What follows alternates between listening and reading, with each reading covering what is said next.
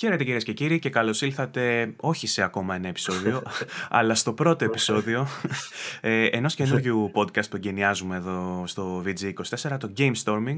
Ε, μια ιδέα που είχαμε με τον Βασίλη Τατσιόπουλο και εδώ και αρκετό καιρό και είπαμε να υλοποιήσουμε τώρα. Καταρχάς να καλωσορίσω και τον ε, co-host, τον Βασίλη Τατσιόπουλο. Γεια σου Βασίλη. Oh, co-host λοιπόν.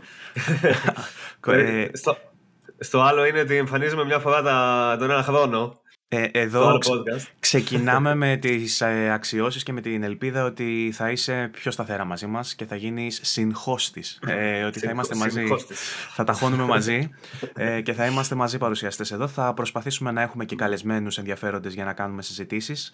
Ε, και πολλοί θα αναρωτιέστε ποια είναι η διαφορά ε, αυτού του podcast, αυτής της εκπομπής από την άλλη που έχουμε το VG24 ε, και θα σας απαντήσω ότι ε, ακόμα την ψάχνουμε. Αυτή είναι η ειλικρινή απάντηση. Πρώτη Αλλά... φορά λείπει ο Παύλος. Είναι η ειλικρινής απάντηση. Είναι αυτή. Ε, λείπει ο Παύλος αρχικά, ναι. Ε, για καλό ή για κακό. Αυτό θα το δείξει ο χρόνος βέβαια. Μπορεί να είναι η καταστροφή μας, μπορεί όμως να είναι και η σωτηρία μας. Ε, ο, ο βασικός τρόπος που διαχωρίζεται το podcast, το VG24 podcast από το brainstorming είναι ότι ε, το VG24 podcast ξεκίνησε ως infotainment, δηλαδή μια εκπομπή στην οποία θα μιλούσαμε για την επικαιρότητα και θα σχολιάζαμε την επικαιρότητα, όμως επειδή το gaming είναι μια σχολεία, ένα χόμπι, μια τέχνη ή όπως αλλιώς θέλετε να το δείτε, που περιλαμβάνει πάρα πολλά πράγματα, έχει πολλές πτυχές ε, και καταλήξαμε να κάνουμε συνεντεύξεις, αφιερώματα, να μιλάμε μία ώρα για ένα θέμα που μπορεί να ταλανίζει τον μέσο gamer ας πούμε.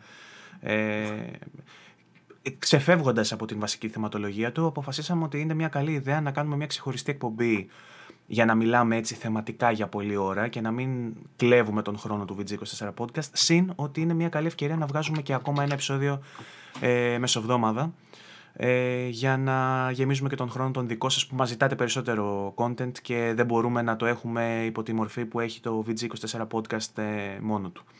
Για αυτούς λοιπόν και πολλούς άλλους λόγους ξεκινάει το Game Storming και ο λόγος που παίρνει αυτό το όνομα είναι γιατί ενώ ψάχναμε τον Βασίλη πάρα πολλές μέρες ε, να βρούμε ποιο είναι το κατάλληλο όνομα του project, ε, ε καταλήξαμε να συνειδητοποιήσαμε μάλλον ότι τι κάνουμε όλη αυτή την ώρα, κάνουμε brainstorming, πετάμε ιδέες. Πόσο συχνά το κάνουμε αυτό στα chat, συνέχεια. Οπότε, ποιο είναι το gaming ισοδύναμο του brainstorming, το game storming. Και κάπως έτσι γεννήθηκε το, ε, αυτό το όνομα ε, και εξού η ονομασία του. Ε, τώρα, ε, ξεκινάμε τον πιλότο κάπως χαλαρά και ψάχνοντας, ε, με την μορφή, ψάχνοντας την μορφή στην οποία θα καταλήξει αυτό το podcast. Ε, και είπαμε να ξεκινήσουμε με το πιο φλέγον ζήτημα, το πιο relevant, ας πούμε, το πιο σχετικό θέμα της επικαιρότητας και των ημερών, που είναι το Halo Infinite. Και να πιάσω... Σπάρτακος, Όχι το Project Spartacus, αυτά θα τα ακούτε στο VG24 podcast. Εδώ δεν θα έχει τόση εμπάθεια, θα είναι πιο, θα είναι πιο ρομαντική η ανάλυση που θα γίνεται εδώ πέρα. Ε, οπότε θα κάνουμε μια ανάλυση του Halo Infinite, κυρίως ο Βασίλης, ο οποίος έχει αναλάβει το review για το site μας, το vg24.gr. Για το VG ή για το Zoogla, ρε Βασίλη; VG. VG, πάλι καλά, τόσο Ε, και στη συνέχεια θα πιαστούμε από την εμπειρία μας και την εμπειρία του Βασίλη κυρίως ε, με το Halo ε, για να μιλήσουμε για ένα κομμάτι που πιστεύουμε ότι κάνει πολύ καλά το Halo και αυτό είναι το open world ε, κομμάτι του. Ε, οπότε θα, θα σταθούμε σε αυτό και θα επεκταθούμε κάνοντας και μια ανάλυση εκεί. θα ξεκινήσουμε όμως μιλώντας για το ίδιο το Halo το οποίο ήδη, όπως έχετε παρατηρήσει, ε, τα πάει πάρα πολύ καλά στις βαθμολογίες. Το Metacritic έχει εξαιρετική... 86 νομίζω έχει τώρα. Ναι, ε, συνδράμοντας και αυτό στην φανταστική εικόνα που έχει το Xbox ε, Label και τα Xbox Studios στην φετινή χρονιά, με αλλεπάλληλες κυκλοφορίες πάνω από 80. Μια εξαιρετική χρονιά για τη Microsoft και η πρώτη της νομίζω τόσο καλή χρονιά.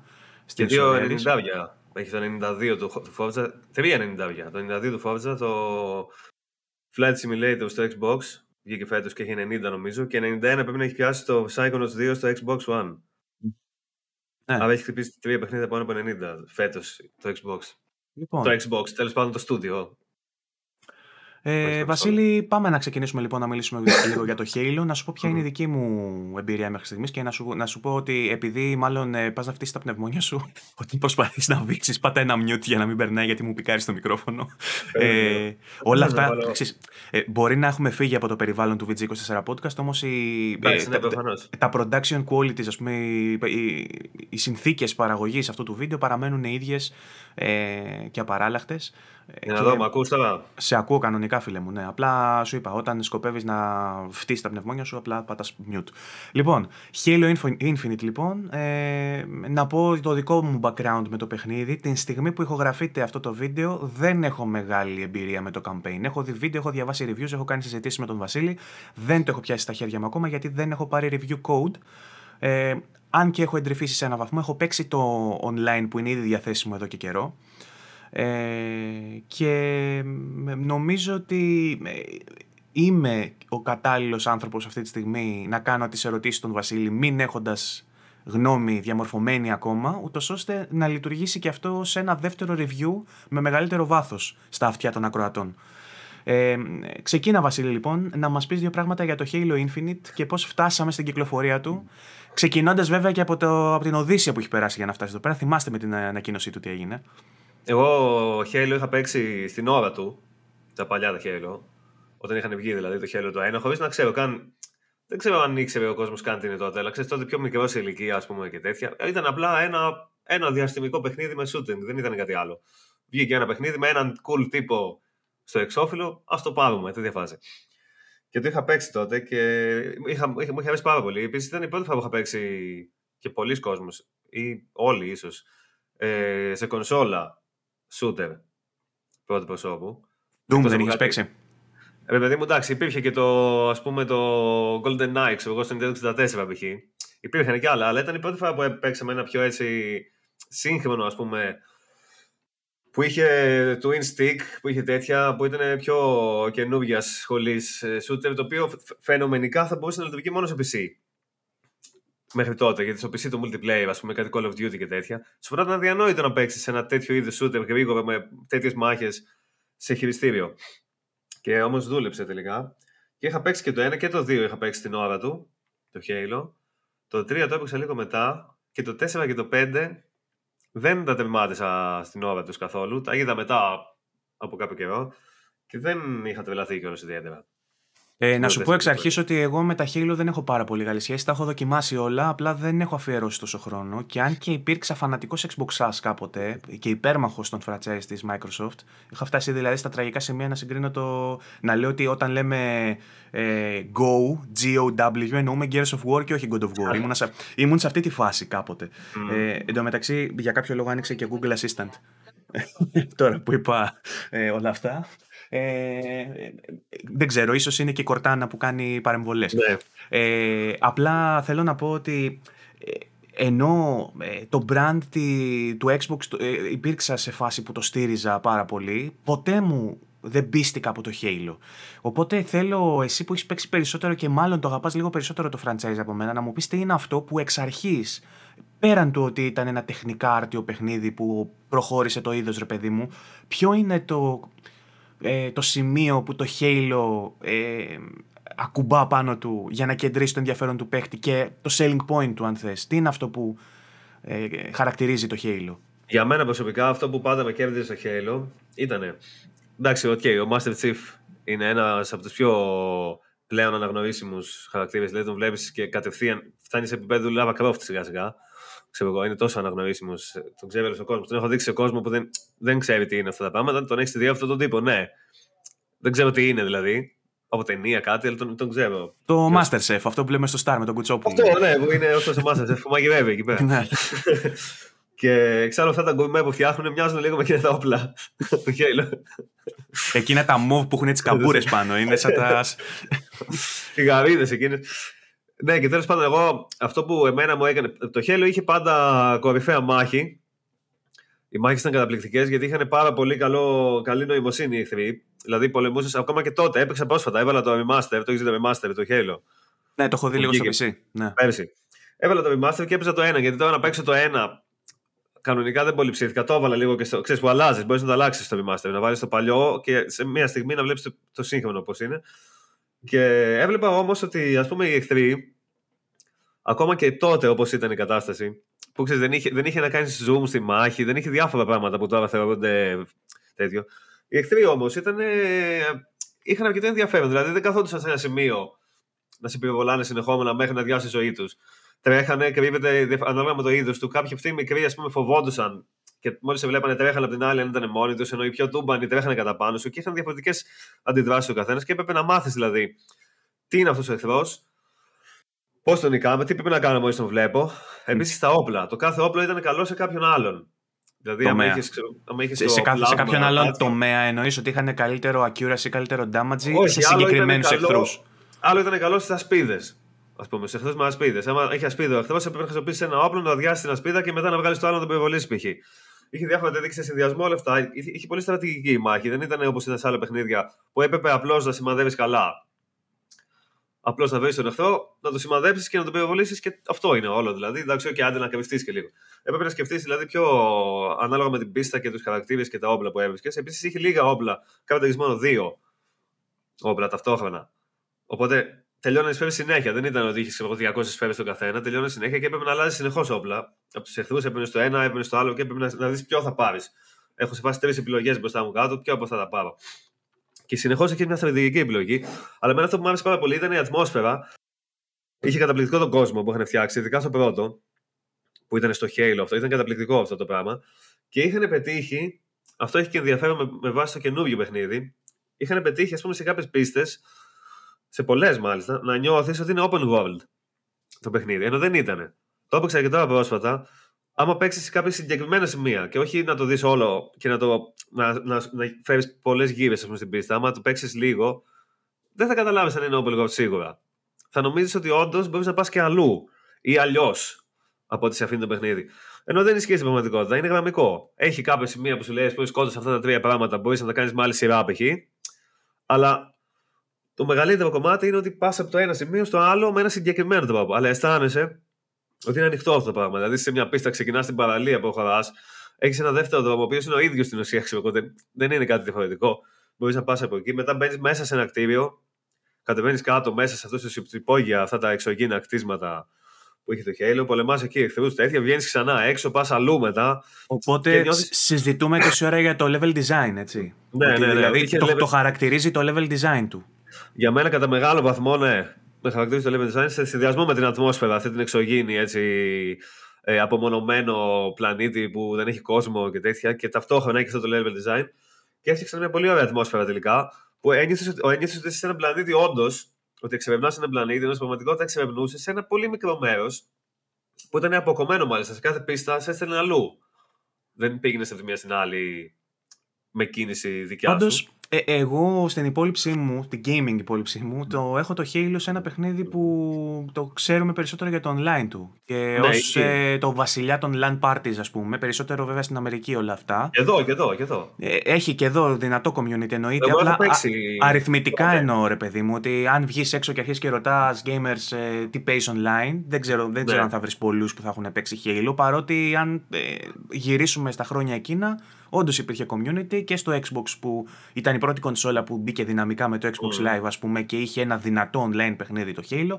Γιατί όμως έχει μείνει περισσότερο στις συνειδήσεις μας ως ένα online παιχνίδι και fun to play στα parties, στα, στα LAN parties ε, και δεν έχει μείνει τόσο το campaign; Είναι παρεξηγημένο το campaign ή όντως περνάει σε δεύτερη μοίρα, πιστεύεις; Εγώ νομίζω ότι έχει μείνει σε, δεύτερη, σε δεύτερη μοίρα το campaign επειδή ακριβώς έγινε αυτό το BAM τότε με το Xbox Live και όλα αυτά, που ξαφνικά ο κόσμος εκεί που πήγαινε στο Internet καφέ και έπαιζε Call of Duty, ξέρω εγώ. Ποιο ήταν το, το 2, ήταν τότε; Νομίζω. Τέλος πάντων, όποιο ήταν τότε, πήγαινε στο Internet καφέ και έπαιζε. Ξαφνικά άνοιγε το Xbox στο σπίτι του, ξέρω εγώ, και έπαιζε Halo και μάλιστα έπαιζε ένα παιχνίδι που ήταν εφάμιλη ποιότητας. Δεν έπαιζε ένα. Άντε να τρέξεις και αυτό στην κονσόλα. Α πούμε, ήταν εφάμιλη ποιότητας με αυτό που παίζαμε στο PC στα online και ξαφνικά πήγαινε στο σπίτι του φίλου σου και παίζατε μαζί, ας πούμε, το Halo, ξέρω εγώ, σε LAN party εγώ πήγαινα, θυμάμαι και σε internet καφέ σε κάποια χρόνια και παίζαμε Halo. Mm-hmm. Εγώ δεν πολύ έπαιζα γενικά shooters, ειδικά online. Αλλά Halo έχω παίξει πολλές φορές σε multiplayer ε, με άλλους και νομίζω, νομίζω ότι ήταν αυτό το μπαμ εγώ που έκανε. Γιατί το campaign του Halo, ειδικά το πρώτο του Halo, ας πούμε, το campaign ήταν καταπληκτικό. το campaign του. Ήταν πάρα πολύ ωραίο. Δεν είχε ακριβώς σενάριο με την έννοια μια περίπλοκη ιστορία με πολλούς χαρακτήρες και προδοσίες και ε, έρωτες και δεν ξέρω και εγώ τι άλλο. Είχε μια απλή ιστορία, αλλά πολύ ενδιαφέρουσα και επίσης είχε πολύ ωραίο από πίσω το background. Δηλαδή, άμα κάτσεις και διαβάσεις κάπου να βρεις ένα άρθρο που, ναι, που να λέει, ας πούμε, τι έχει γίνει στο Halo μέχρι σήμερα. Θα δεις μια, μια ιστορία τεράστια παραγράφους και παραγράφους και από κάτω θα λέει: Λοιπόν, τώρα ξεκινάμε με το πρώτο ε, παιχνίδι. Η οποία όμως είναι διαθέσιμη σε κάποια consumer friendly μορφή, τύπου μια ταινία, ένα κόμικ, υπάρχει κάπου. Αν πρέπει να υπάρχουν κόμιξ και διάφορα τέτοια πράγματα. Ναι, εγώ δεν έχω ασχοληθεί, αλλά πρέπει να υπάρχουν διάφορα τέτοια. Ε, και πώς κατάφερε ένα παιχνίδι που δεν έχει τόσο υψηλές κινηματογραφικές αξίες με τη συμβατική έννοια που έχουμε μάθει από τα Sony Studios για παράδειγμα να φτιάξει τόσο εμβληματικές σκηνές; Δεν γύρεται ένα θέμα ή μάλλον δεν ενισχύεται η άποψη εκείνων που λέει ότι τελικά η καλύτερη μορφή εξιστόρησης είναι το gameplay; Ναι, μάλιστα εγώ πολλές φορές συμφωνώ με αυτό το πράγμα.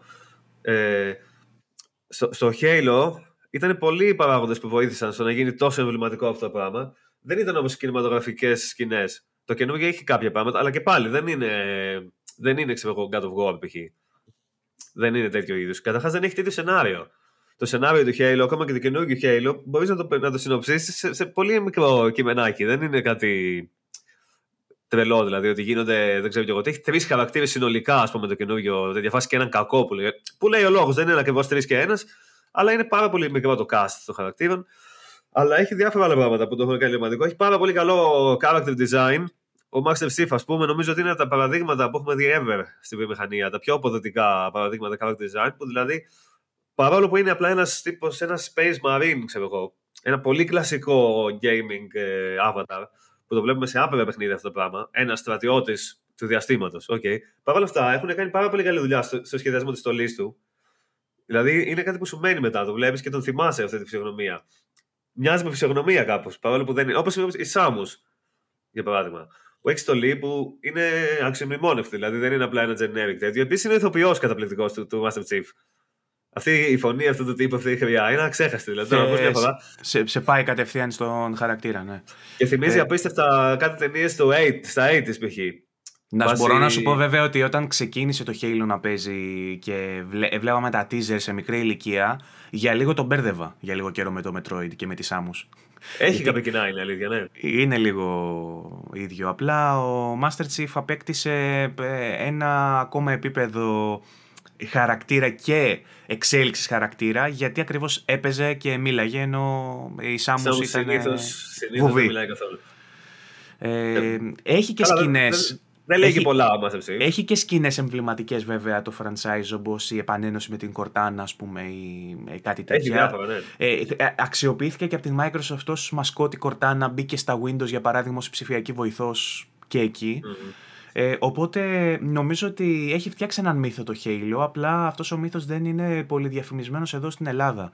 Θεωρώ ναι, ότι αν μιλήσεις για Halo στην Αμερική, ε, έχει πολύ μεγαλύτερο βάρος ε, από ότι αν μιλήσεις στην Ευρώπη ή στην Ασία. Καλά, στην Ασία δεν το συζητάμε. Ναι, επίσης εδώ είχαμε πάντα PlayStation ε, στο μεγαλύτερο μέρος της αγοράς. Ο κόσμος ο περισσότερο προτιμούσε το PlayStation δηλαδή. Οπότε ήταν πιο. πήγαινε προς τα εκεί περισσότερο και όχι προς το, στη Microsoft, ειδικά τα τελευταία χρόνια. Και... Σχεδόν, δεν ξέρουν καν ότι βγαίνει η Xbox πολύ, ξέρω εγώ. Είσαι από όμως, εκείνους... Θα μάθουμε τώρα. Ναι. Είσαι από εκείνους που διαχωρίζουν το timeline του Halo στην προ και μετά Bungie εποχή; Κοίτα, να σου πω κάτι. Καταλαβαίνω αυτά τα παράπονα που έχει ο κόσμος. Δεν έχω ασχοληθεί πάρα πολύ με τη μετά Bungie, δηλαδή τα προηγούμενα είχα παίξει καλύτερα. Καταλαβαίνω τα παράπονα. Παρ' όλα αυτά, ακόμα και αυτά που έκανε που άλλαξε το χαρακτήρα κάποια στιγμή και έκανε διάφορες τέτοιες εξυπνάδε. Πώς τη λένε, με 343. Εντάξει, εγώ, εγώ είμαι της άποψης ότι καλό είναι να δοκιμάζουν πράγματα, ακόμα και σε franchises τέτοια. Τόσο. Να είναι, να είναι canon όμως ή να είναι spin-off, ας πούμε. Α είναι και canon, εγώ δεν έχω πρόβλημα. Μου αρέσει να δοκιμάζουν πράγματα. Μπορεί να μην πετύχει, αλλά το θεωρώ προτιμότερο, ας πούμε, από το να. Για παράδειγμα, τον God of War. 40 χρόνια μετά να έβγαινε ακόμα στο ίδιο στυλ ακριβώς με τα παλιά παιχνίδια. Είναι προτιμότερο για μένα που βγήκε αυτό που βγήκε και δοκιμάσαν να κάνουν αυτό που κάνουν. Μπορεί να μην πετύχει, είναι για μένα πέτυχε και πολλούς δεν πέτυχε. Πολλοί fans του God of War λένε ότι εμένα δεν μου αρέσει αυτό. το καινούργιο στυλ. Ότι εγώ δεν είναι παλιό... πια hack and slash, ας πούμε. Ναι, ναι, hack and slash και ένα τύπο που απλά είναι σε φάση ήρθα εδώ να σας διαλύσω όλους. Τίποτα παραπάνω, ξέρω εγώ. Δεν με νοιάζει, δεν θέλω. Αυτό είναι κάτω από για μένα, αυτό θέλω. Όπως και το Resident Evil π.χ. Δεν είναι Resident Evil, σου λέει άλλος το καινούργιο. Είναι ρίσκο αυτό το πράγμα. Αλλά για μένα είναι προτιμότερο να δοκιμάζουν και να μην πετυχαίνει. Όπως εν μέρη τουλάχιστον δεν, να, δεν ήταν κανένα χέιλο απαράδεκτο, ας πούμε. Δεν ήταν κανένα χέιλο για κλάματα. Ότι δεν παίζεται αυτό το παιχνίδι, ούτε καν. Απλά ήταν πολύ κατώτερο σε κάποια πράγματα από τα πρώτα. Αυτά τα επόμενα που έκανε η 343. Τώρα στο καινούργιο προσπάθησε να πάει στο πρώτο. Τα κατάφερε. Για, το... για να έρθουμε ε... και στο Infinite, γιατί κάνουμε τόση ώρα μια αναδρομή, αλλά για να έρθουμε στο Infinite που είναι το θέμα μας. Τα κατάφερε, θεωρείς; Ναι, εγώ θεωρώ πως τα κατάφερε. Πως έπιασε πάλι αυτό το. Έπιασε τη, αυτή τη μαγεία του Halo, την ατμόσφαιρα, την εξωγήινη ατμόσφαιρα και ε, επίσης σε πήγε πάλι σε αντίστοιχο χρωματισμό στο περιβάλλον, σε αντίστοιχη ατμόσφαιρα, σε αντίστοιχο σκηνικό γενικά. Και το multiplayer λένε ότι είναι επιστροφή εγώ δεν έχω παίξει ιδιαίτερα το multiplayer. Έπαιξα εγώ. Αυτό το έχουν εγδάρει μέχρι στιγμής, να σου πω, γιατί έχει συγκεκριμένα θέματα με το level progression. Δηλαδή ναι. δεν, δεν στακάρεις ε, την εμπειρία που σε αναβαθμίζει ως παίχτη με τα παιχνίδια, αλλά κάνοντας συγκεκριμένα objectives. Οπότε αυτά τα, τα objectives καθοδηγούν το παιχνίδι και βλέπεις για παράδειγμα έναν άνθρωπο, έναν παίχτη, να μην εστιάζει στο να κερδίσει η ομάδα ή να, να κερδίσει το match που παίζει, αλλά στο να κάνει ε, ένα objective που για να το κάνει χάνει η ομάδα. το λέω πολύ μπακάλικα. Οπότε έχουν χαθεί λίγο ισορροπίες στο online. Όσο έπαιξα όμως, ε, νομίζω ότι έχει την κλασική συνταγή του level design που λες. Δεν με τραβάει τόσο πολύ ε, μακροπρόθεσμα για να παίξω ένα τέτοιο online παιχνίδι. Όμως, αν έπρεπε να πάρω ένα παιχνίδι να παίξω από τα καινούρια σε ένα LAN party που για κάποιο λόγο θα διοργανώναμε το 2021, ίσως πάλι να παίρνω το Halo για να παίξω σε ένα LAN party. Ε, αλλά δεν ξέρω αν έχει τα, ε, το capacity, για να το πω στα ελληνικά, να συνεχίσουμε με, το, με τη φάση μας σαν VG24, ε, να κρατήσει μακροπρόθεσμα έναν παίχτη για πολύ καιρό, όμως δύναται να το κάνει αυτό το co-op campaign που είναι ένα mod που θα έρθει το 2022, λένε. Ναι, και λένε πολύ για το multiplayer του Halo ότι είναι ε, κάπως επιστροφή στα παλιότερο στυλ ε, multiplayer. Επίσης είναι free to play, πολλά δεν είναι πλέον, δεν είναι όλα free to play. Πολύ σημαντικό σε τέτοια ποιότητα παιχνίδι. Βέβαια το κάνουν κι άλλοι. Δηλαδή και το Warzone που κάνει ναι. ε, το Call of Duty είναι ένα AAA παιχνίδι που είναι δωρεάν, ας πούμε, για όλους. Άσχετα αν είναι κάποιο pay to win ή όχι. Νομίζω ότι υπάρχει κάπως όμως μια αντίληψη ότι ας είναι AAA παιχνίδι multiplayer, ότι θα είναι δωρεάν το Battle Royale mode. Mm. Νομίζω ότι υπάρχει αυτή η αντίληψη γενικά ότι θα μας δώσουν δωρεάν ένα Battle Royale mode. Και όταν δεν είναι Battle Royale mode και είναι actual multiplayer ολοκληρωμένο mode. Με διάφορα ήταν, mode. Ολοκληρωμένο δεν θα ήταν αν είχε και το co-op μέσα όμως. Α, αυτό είναι, αυτό είναι πρόβλημα και είναι και πρόβλημα μάλιστα γιατί εγώ, εγώ, εγώ όταν ξεκίνησα να παίζω και να κάνω το review έλεγα ότι εντάξει ρε παιδί μου, okay, ας δεχτούμε ως δεδομένο ότι δεν έχει μπει το co-op multiplayer. Οκ. Okay. Δηλαδή ας μην το πάρω και αρνητικό αυτό το πράγμα ότι δεν έχει το co-op multiplayer γιατί απλά δεν το έχει. Δηλαδή θα μπορούσε να μην έχει και καθόλου, να αποφασίσουν ότι δεν ταιριάζει. Okay. Όμως διάφορα πράγματα είναι στημένα έτσι, ώστε άμα έπαιζε κι άλλος παίκτης θα ήταν καλύτερα. Φαίνεται δηλαδή ότι όταν το σχεδιάζανε λέγανε Α, καλή φάση θα ήταν να υπήρχε και ένας δεύτερος που να κάνει αυτό εδώ. Α πούμε. Και δεν υπάρχει δεύτερος, οπότε ξαφνικά βλέπεις ότι θα μπορούσε να είναι καλύτερο το παιχνίδι και δεν είναι όσο καλύτερο θα μπορούσε να είναι σε αυτό το τομέα. Αλλά εντάξει, έχει το άλλο multiplayer στην τελική. Ναι. Ωραία. Ε, το online βέβαια επειδή χρειάζεται σώσιμο νομίζω ότι δεν είναι μια καλή στιγμή να, το, να του κάνουμε αποτίμηση γιατί θα ενδεχομένως πρέπει να το κρίνουμε πιο αυστηρά ε, και για την έλλειψη του balance της, ε, της ισορροπίας που προείπαμε και για το ότι βγαίνει λυψό μην έχοντας μέσα το co-op. Και αυτό ε, είναι και ένα θέμα που είδα που συζητήθηκε σε διάφορα ξένα μέσα που λέγανε ότι πώς κάνεις review ένα παιχνίδι σαν το Halo Infinite στην κυκλοφορία του. Γιατί παίρνεις πρόσβαση πριν βγει το παιχνίδι, ας πούμε, μία-δύο εβδομάδες π.χ. Πήραν και preview πριν από κάποιο καιρό, βέβαια, πριν από ένα μήνα, αλλά μετά κλείδωσε και δεν μπορούσαν να συνεχίσουν. Παίρνεις μια πρόσβαση. Μόλις βγει το παιχνίδι, σταματάει αυτή η πρόσβαση που είχες και πρέπει να πας από την αρχή. Γιατί έτσι είναι το συγκεκριμένο. Και το διάβασα και σε πολλούς που το λέγανε αυτό μέσα σε αυτό το πλαίσιο. Ότι ξεκινάει το παιχνίδι δηλαδή, παίρνω πρόσβαση από πριν, είναι live service παιχνίδι, έτσι το έχουν πλασάρει το Halo Infinite, σαν live service τίτλο. Έχει multiplayer, το οποίο αλλάζει συνεχώς. Γιατί ήδη είδαμε ότι έκανε κάπως πίσω σε κάποια πράγματα που με το Battle Pass και αυτά. Δηλαδή μπορεί να είναι διαφορετικό τώρα και σε μία εβδομάδα το multiplayer. Το single player υποτίθεται ότι είναι και αυτό live service παιχνίδι.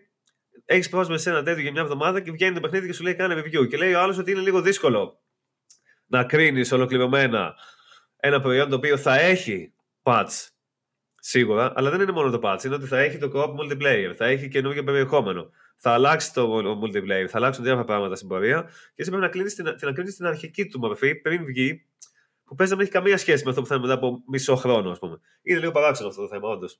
Ίσως τα online παιχνίδια πρέπει να έχουν ένα διαφορετικό structure σαν reviews και να είναι τύπου ongoing που κάποια sites ας πούμε είναι, ναι, είναι review in progress και βγάζουν μια πρώτη άποψη ε, του τύπου before you buy, πριν το αγοράσεις ε, δες αυτά τα πράγματα για να ξέρεις αν σε ενδιαφέρει ή όχι και το final verdict, το τελικό πόρισμα το βγάζουν μία-δύο εβδομάδες μετά την κυκλοφορία για να δουν αν έχει και διάρκεια και αν, σώσε, αν σωθεί κάτι. Γιατί παλιότερα ήταν ένα σημαντικό θέμα το state, η κατάσταση στην οποία ήταν το παιχνίδι πριν την κυκλοφορία, γιατί δεν είχαμε τα updates. Για, για ένα παιχνίδι δηλαδή που κυκλοφορούσε σε cartridge και όπως έβγαινε έτσι θα το έπαιζες ή ακόμα και σε δισκάκι πριν το ίντερνετ, ε, έπρεπε να βγεις και να κάνεις μια ειλικρινή κριτική και να πεις ότι κοιτάξτε να δείτε αυτό το πράγμα δεν δουλεύει και δεν θα δουλέψει ποτέ, οπότε πέταμα. Και όχι απλά το... θα το έπαιζε έτσι, θα το έπαιζε έτσι για πάντα, όχι μόνο στην κυκλοφορία του. Και μετά από δύο χρόνια δεν θα γίνει ένα περιεχόμενο ή κάτι τέτοιο. Θα το Οπότε ε, πρέπει να γίνει ένα εκ των δύο ή πρέπει να αναθεωρηθεί η μέθοδος, η μεθοδολογία του review και να αποκτήσει αυτή τη δομή που σου είπα πριν ότι πρώτη άποψη, αρχικό review, τελικό review μετά από μία εβδομάδα ας πούμε είτε πρέπει να καλλιεργηθεί μέσα στη συνείδηση του κοινού ότι αυτό που όταν λέμε review δεν εννοούμε ε, δίκη, ότι βγήκαμε και το δικάσαμε και αφού τη στιγμή που το γράψαμε είχε 8 δεν σημαίνει ότι σε μια εβδομάδα θα είναι για 8,5 για 9. Ναι. Δεν ξέρω τι από τα δύο μπορεί να γίνει πιο εύκολα. Πάντως ε, είναι ακόμα ένας λόγος που η, βαθμολο... η βαθμολόγηση των παιχνιδιών το 2021 είναι λίγο άχρηστη. Γιατί mm. υπάρχουν πολλοί αστάθμητοι παράγοντες που μπορούν να καταδικάσουν ε, ή να βοηθήσουν ένα παιχνίδι αδίκως. Ναι, παράδειγμα, ας πούμε το No Man's Sky. Ναι. Να διαβάσει κάποιος ένα review χωρίς να ξέρει τι έγινε μετά. Χωρίς mm-hmm. να έχει ιδέα. Να, να διαβάσει ένα review, να πει στο Metacritic και να δει ένα review που έχει 6. Και να πει, Α, οκ, okay, βλακία είναι αυτό το παιχνίδι, ας πούμε, βλακία. Τέλος πάντων. Και μετά όμως έχει γίνει το, το, το Avengers. Πώς το κρίνεις το Avengers στην κυκλοφορία του; Εφόσον... Αλλά εντάξει, το Avengers ακόμα το κρίνεις. Ναι, παιδί μου, εντάξει. Θέλω να πω, εφόσον ως κυκλοφορία σου πλασάρεται για κάτι που θα παίζεις για χρόνια και που σιγά σιγά θα βγάζει καινούργια πράγματα. Άρα αυτό ένα review θα έχει νόημα για να είναι πλήρες μετά από δύο χρόνια βάζει. Όχι μετά από μια εβδομάδα. Ευτυχώς το Halo δεν είναι έτσι. Ευτυχώς. Γιατί όταν ακούς live service, αυτό μετά έχει κάνει λαμπάκια στο κεφάλι και φαντάζεσαι Avengers. Πολλοί κόσμοι τουλάχιστον σκηνικά. Ευτυχώς δεν είναι έτσι το Halo. Το πασάβαινο στο live service, άμα δεν το έλεγε κάποιος ότι είναι live service αυτό το πράγμα, δεν θα το καταλαβαινε mm-hmm. Δηλαδή λοιπόν, είναι ένα κανονικό παιχνίδι. Ε, λίγο επιγραμματικά σε πάω για αρχή. Ε, έχω μπει εδώ και δείχνω το review σου, το οποίο το έχει τιμήσει με ένα γνήσιο εννιάρι και υπάρχει και ένα user score μέχρι στιγμής 9,8, που ίσως να μην είναι πολύ ψύχρεμο. Το άλλο το είδες. Ποιο; Μιας και λες, αν είναι ψύχρεμο. Στα Game Awards που είναι αύριο μάλιστα. Ε, ε, είναι υποψήφιο το Halo Infinite, ναι. Δεν είναι απλά υποψήφιο το Halo Infinite. Στις ψήφους που δίνει ο κόσμος και διαλέγει τα παιχνίδια είναι τρεις γύροι. Δεν ξέρω αν το, αν το πήρες χαμπάρι αυτό. Ναι, είναι. Είναι σε τρεις γύρους. Ο πρώτος γύρος ήταν αυτό και αυτό και αυτό και αυτό πολλά παιχνίδια. Μετά μειώνονται, μετά μειώνονται και στο τρίτο γύρο αυτή τη στιγμή είναι σε φάση πρώτο το Halo. Για Game of the Year από το κοινό είναι πρώτο το Halo Infinite με ένα ποσοστό οποίο... 39%. Το οποίο δεν έχει κυκλοφορήσει και δεν το έχει παίξει ο κόσμος ακόμα, έτσι. Για να καταλάβουμε. Δεν έχει παίξει κανένας. Ή έχει παίξει μόνο το online, ας πούμε.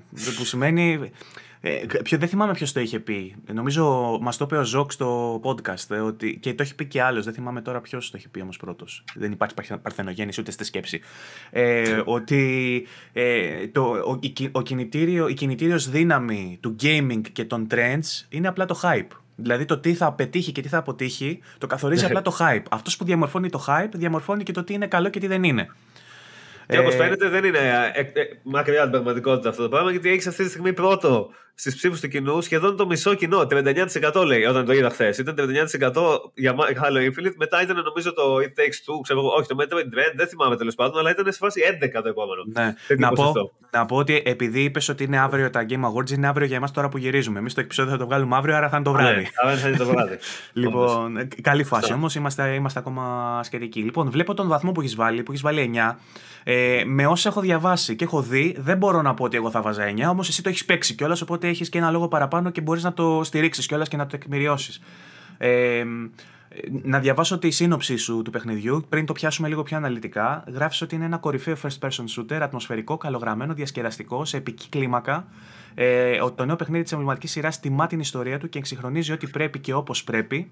Λάτρε της σειράς και του είδου επιβάλλεται, του είδους επιβάλλεται να ακολουθήσετε τη νέα περιπέτεια του Master Chief σε ένα παιχνίδι που ανεβάζει την αξία του brand του Xbox και ιδιαίτερα του Game Pass, όπου είναι διαθέσιμο από την πρώτη μέρα της κυκλοφορίας του. Ένας τίτλος που δεν χάνεται με τίποτα. Ο, ο Μιλόν αυτή τη στιγμή βέβαια είχε βγει και είχε πει στο προηγούμενο podcast ότι αυτό το παιχνίδι ε, δεν είναι για Game of the Year και δεν είναι για 9, οπότε είναι λίγο άβολο ήδη. Ε, με διαψεύδει ο reviewer Τατσιόπουλο βέβαια. Ε, και ε, θα σταθώ αμέσως μετά στα θετικά και τα αρνητικά, αλλά πριν πάω εκεί, ε, έχεις να προσθέσεις κάτι σε αυτή τη σύνοψη ή θεωρείς ότι το έχεις κάνει ultimately; Είναι το, το καλύτερο first person shooter που έχω παίξει, μάλλον από όταν έπαιξα το Doom, ίσως. Το Doom το reboot ή το αρχικό; Το reboot το καλύτερο παίζω που έχω παίξει από τότε. Το οποίο για μένα λέει πάρα πολλά γιατί το Doom εκείνο ήταν σε φάση τέλειο. Απλά. Ξέρω, δεν, δεν γινόταν καλύτερο first person shooter. Και τώρα είναι το καλύτερο first person shooter εννοώ όσον αφορά το gameplay του. Έχω πάρα πολύ καιρό από τότε να παίξω. Εντάξει, και το Infinite. Όχι, Infinite, Infernal. Πώς το λέγανε με το Doom το δεύτερο; Inferno. Ε, Eternal. Eternal, ναι, σωστά. Και αυτό ήταν, αλλά εντάξει, ήταν μικρότερη έκπληξη γιατί ήταν Okay, με το Doom εντωμεταξύ ναι. έχει πολλά κοινά το, πολλά το Eternal, γιατί ναι. έχει πλέον το platforming μέσα, θα αναφερθούμε ναι, σε ναι. αυτό στη συνέχεια, που ήταν η νέα προσθήκη και στο Doom το Eternal. Στο okay. Halo δεν ξέρω, νομίζω καινούργια προσθήκη είναι το grapple hook αυτό και στο, και στο Halo. Λοιπόν, ε, Πιάνοντας τα θετικά, έχεις βάλει ότι έχει συναρπαστική πλοκή πιστή στο ύφος του Halo, ότι είναι τρομερός ο Master Chief, προφανώς εννοείς την ερμηνεία του και τη, το performance του. Ε, και για την Cortana έχεις γράψει το ίδιο, ότι έχει άψογο χειρισμό, ιδανικό level design, αξιόλογες αποστολές, σωστή διάρκεια. Ποια είναι η διάρκεια του, μιας και φτάνω σε αυτό; Άμα παίξει ε, μόνο τις βασικές ιστορίες που σου επιτρέπει το παιχνίδι να το κάνεις αυτό, δεν είναι ότι πρέπει να κάνεις grinding και τέτοια. Μπορείς να παίξεις μόνο τις αποστολέ. Θα είναι λίγο πιο δύσκολο από ότι για κάποιον που θα κάνει και τα άλλα. Θα πούμε πιο μετά γι' αυτό. Αλλά θα σου πάρει περίπου 10 ώρες. Οκ. Okay. Και άμα, άμα είσαι all around παίχτη και κάνεις και λίγα side missions κτλ. Νομίζω ότι είναι μια φυσιολογική, φυσιολογική σε εισαγωγικά διάρκεια για έναν ε, μέσο άνθρωπο που απλά θα κάνει λίγο από εδώ, θα κάνει λίγο από εκεί, θα κάνει λίγο από εκεί. Θα είναι ας πούμε 13 ώρες, κάτι τέτοιο. Κάπως έτσι. Οκ. Compact. Ναι. Ε, αρκετό περιεχόμενο λες. Μεγάλο μέρος ε, από το περιεχόμενο αυτό είναι ουσιώδες κιόλας. Φανταστικό soundtrack, συγκλονιστικός ήχος, κορυφαίο shooting, πετυχημένες νέες προσθήκες. Λοιπόν, ε, και στα αρνητικά έχεις βάλει ότι ο κόσμος που είναι ανοιχτός σε κάποια σημεία σε κουράζει, ότι οπτικά και τεχνικά μπορούσε ακόμα καλύτερα και αυτό μπορούμε να το συζητήσουμε επίσης γιατί έχω δει και την ανάλυση του Digital Foundry που είπε πολλά, πολλά ενδιαφέροντα πράγματα. Να μου τα πεις και εμένα τώρα και δεν την είδα. Ε, καλά δεν μπορώ να στα πω όλα γιατί κάνανε ένα βίντεο 40 λεπτά ναι, οι άνθρωποι έτσι. Ναι, το είδα, ναι. ε, παρά τις προσπάθειες, δυσνόητο σενάριο για νεοφερμένους, σημαντικό ναι. αυτό για τους newcomers και είναι πολύ αυτοί. Νομίζω ότι κάποιος που δεν έχει παίξει τα προηγούμενα προσπάθησε η εταιρεία. Φαίνεται ότι προσπάθησε πολύ να φτιάξει ένα σενάριο το οποίο από μόνο του προφανώς δεν στέκεται ακριβώς γιατί υπάρχουν πράγματα τα οποία συνεχίζουν τα προηγούμενα, αλλά να βγάζει νόημα ως ξεχωριστή περιπέτεια. Δηλαδή ότι ξεκινάει ένας τύπος μαζί με την AI για να κάνουν αυτό.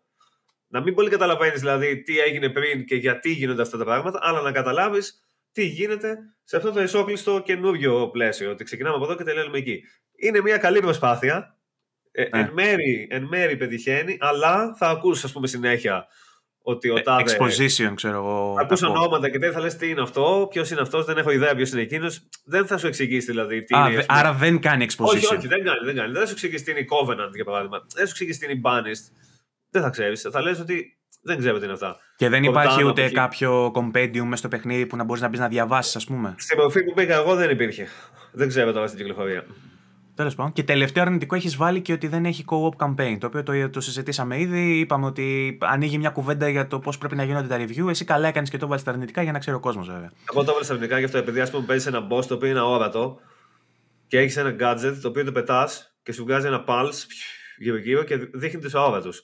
Και αυτό το σημείο, για παράδειγμα, άμα έχεις ένα δεύτερο παίκτη, θα ήταν τελείως διαφορετικό. Φαίνεται, όπως είναι στημένη η πίστα, ο χώρος γύρω-γύρω πάντα, ότι είναι φτιαγμένο για να βάλει ένα παίκτη να κάτσει εκεί να κάνει αυτό και ο άλλος παίκτης να κάνει το άλλο. Όπως και με τα οχήματα, που μπορείς να παίξεις μάχες και μπόσει πάνω στο όχημα. Μόνος σου να το παίξεις δεν έχει κανένα νόημα, γιατί μπαίνουν κάτι κακομπίβιδε με την AI, κάτι Marines, ανεβαίνουν πάνω στο όχημα και ρίχνουν και καλά με τα πυροβόλα και πεθαίνουν σε 10 δευτερόλεπτα ο καθένας σε εγώ, δεν διαφάσει. Ενώ άμα έχεις άλλο παίκτη να τον ανεβάσεις πίσω και να τρέξει γύρω-γύρω τον boss το οποίο έχει και αυτό αυτοκίνητο, θα ήταν μάχες σε φάση Mad Max, παιδί μου, κατάλαβες τώρα. Ναι, και στο ναι. παιχνίδι δεν έχει αυτό. Μετά μένεις μόνος στα Max και απλά κατεβαίνεις. Είναι στημένο για co-op το Halo, λοιπόν. Ναι.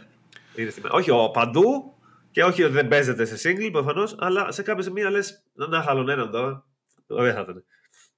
Πού θες να σταθούμε περισσότερο, Θες να πούμε για την ιστορία του, για το gameplay του, τι, τι θεωρείς ότι ε, χρήζει συζήτηση περισσότερο; Κοίτα, η ιστορία του Halo του καινούριου είναι όπως, θεωρώ ότι είναι όπως θα έπρεπε να είναι γιατί δεν έπεσε στην παγίδα να κάνει κάτι τύπου God of War.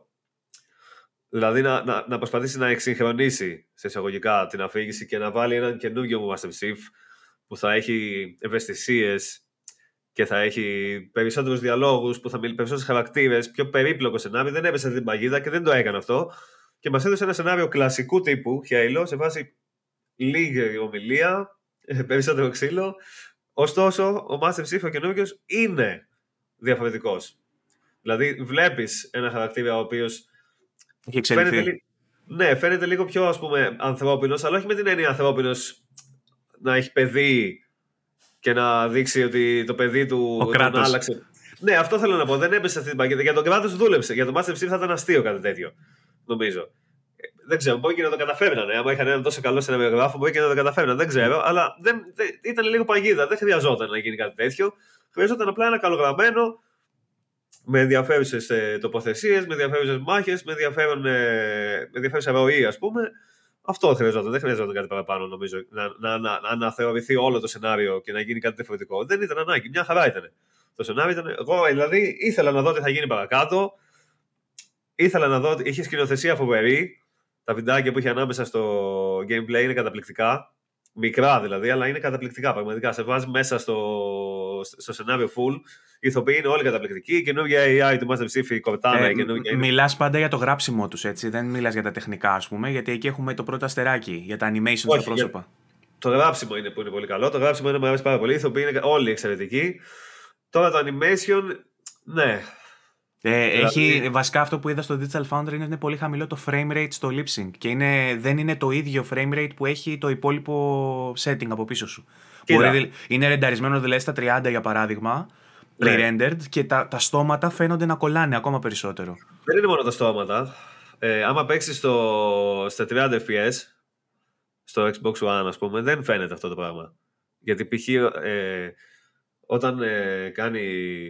Όταν γεμίζει το όπλο, όταν κάνει διάφορα τέτοια Master Chief, είναι σε 30 FPS η κίνηση αυτή. Ενώ στο, το υπόλοιπο είναι σε 60. Και απορρεί γιατί συμβαίνει αυτό το πράγμα; Εγώ δεν μπορώ να καταλάβω γιατί συμβαίνει αυτό το πράγμα. Το- Στο, στο Xbox One, ας πούμε, και στο S είναι, δεν θυμάμαι στο S πόσο παίζει. Νομίζω και στο Series S, νομίζω και εκεί με 30 παίζει στο ένα mode τέλος πάντων. Όταν είναι 30, mo- 30 FPS ολόκληρο, OK. Makes sense. ξέρω εγώ. Εκτός αν το κάνανε αντίθετα, να είναι σε 60 FPS. Ε, υπάρχει και ένα mode πάντως για το Series X το οποίο πάει ένα βήμα παραπέρα και ρίχνει κάπως την ανάλυση για να πετύχει 120 FPS. Το οποίο είναι εξ- φοβερό πράγμα για, ε, ειδικά για online παιχνίδι. Ε, βέβαια έχει πολύ σημαντικές εκπτώσεις, έτσι. Δεν θα το 'παιζα σε αυτό το mode εγώ, γιατί έχει θέματα με το draw distance και με το level of detail. Ε, πολλά πράγματα χάνονται, φεύγουν Και θάμνοι, ούτως- φεύγουν Ούτως ή φωτάκια. άλλως ψηλό υπάρχει αυτό. Ούτως ή άλλως ψιλοϋπάρχει. Δηλαδή, αν- σε σχέση με άλλα παιχνίδια, δεν είναι τόσο εντυπωσιακό το open world. Δηλαδή, θα δεις, π.χ. θα πάρεις το όχημα και θα πετάς ψηλά και θα προσπαθήσεις να πας πολύ ψηλά, ρε παιδί μου, για να δεις, ξέρεις, από κάτω. Και θα δεις να εξαφανίζονται διάφορα πράγματα με λίγο τρόπο. μ, OK. Questionable. Πήγε αυτό. Ναι. Ε, ε, Όντως έχει κάποια τεχνικά προβληματάκια, όμως δεν ξέρω αν είναι προβλήματα, αν είναι οι περιορισμοί της προηγούμενης γενιάς που συζητάμε συνήθως, γιατί λέμε για, Μπορεί, μπορεί. μιλάμε για cross-gen τίτλο. Ωστόσο, το Forza το 5 στην προηγούμενη γενιά είναι και πάλι εντυπωσιακό. Το Horizon.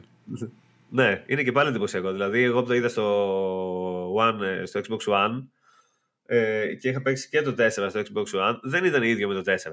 Ναι. Το αποτέλεσμα. Και δεν ήταν τόσο ε, μειωμέ... Ήταν πάλι παράδειγμα προς μίμηση, πώς να το πω τεχνικά. Και απορούσες πώς αυτό το πράγμα τρέχει στο Xbox One. Είχε εκτόσεις, π.χ. είχε μεγάλο loading.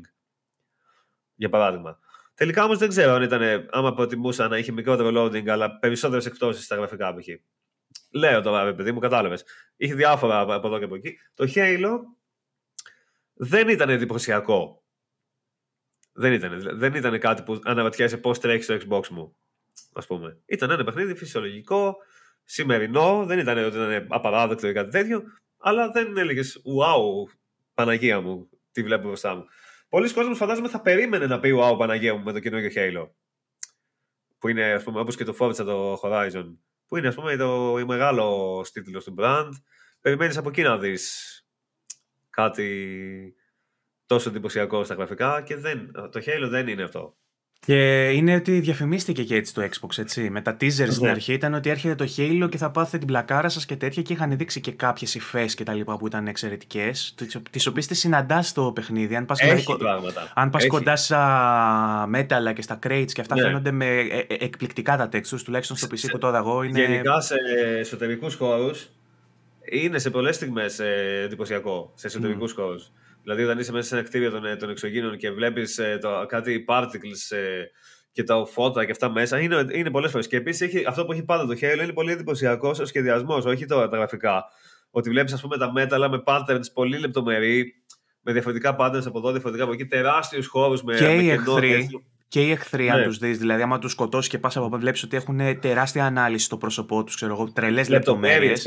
ναι, και ναι, ναι. Ε, που σημαίνει ότι έχει γίνει η δουλειά, απλά κάποιες τεχνικές δεν έχουν εφαρμοστεί σωστά ή δεν μπορούσαν να εφαρμοστούν με πάρητη. Με κάποιον τρόπο, τόσο ώστε να ε, είναι αντίστοιχα καλό και στις δύο γενιές.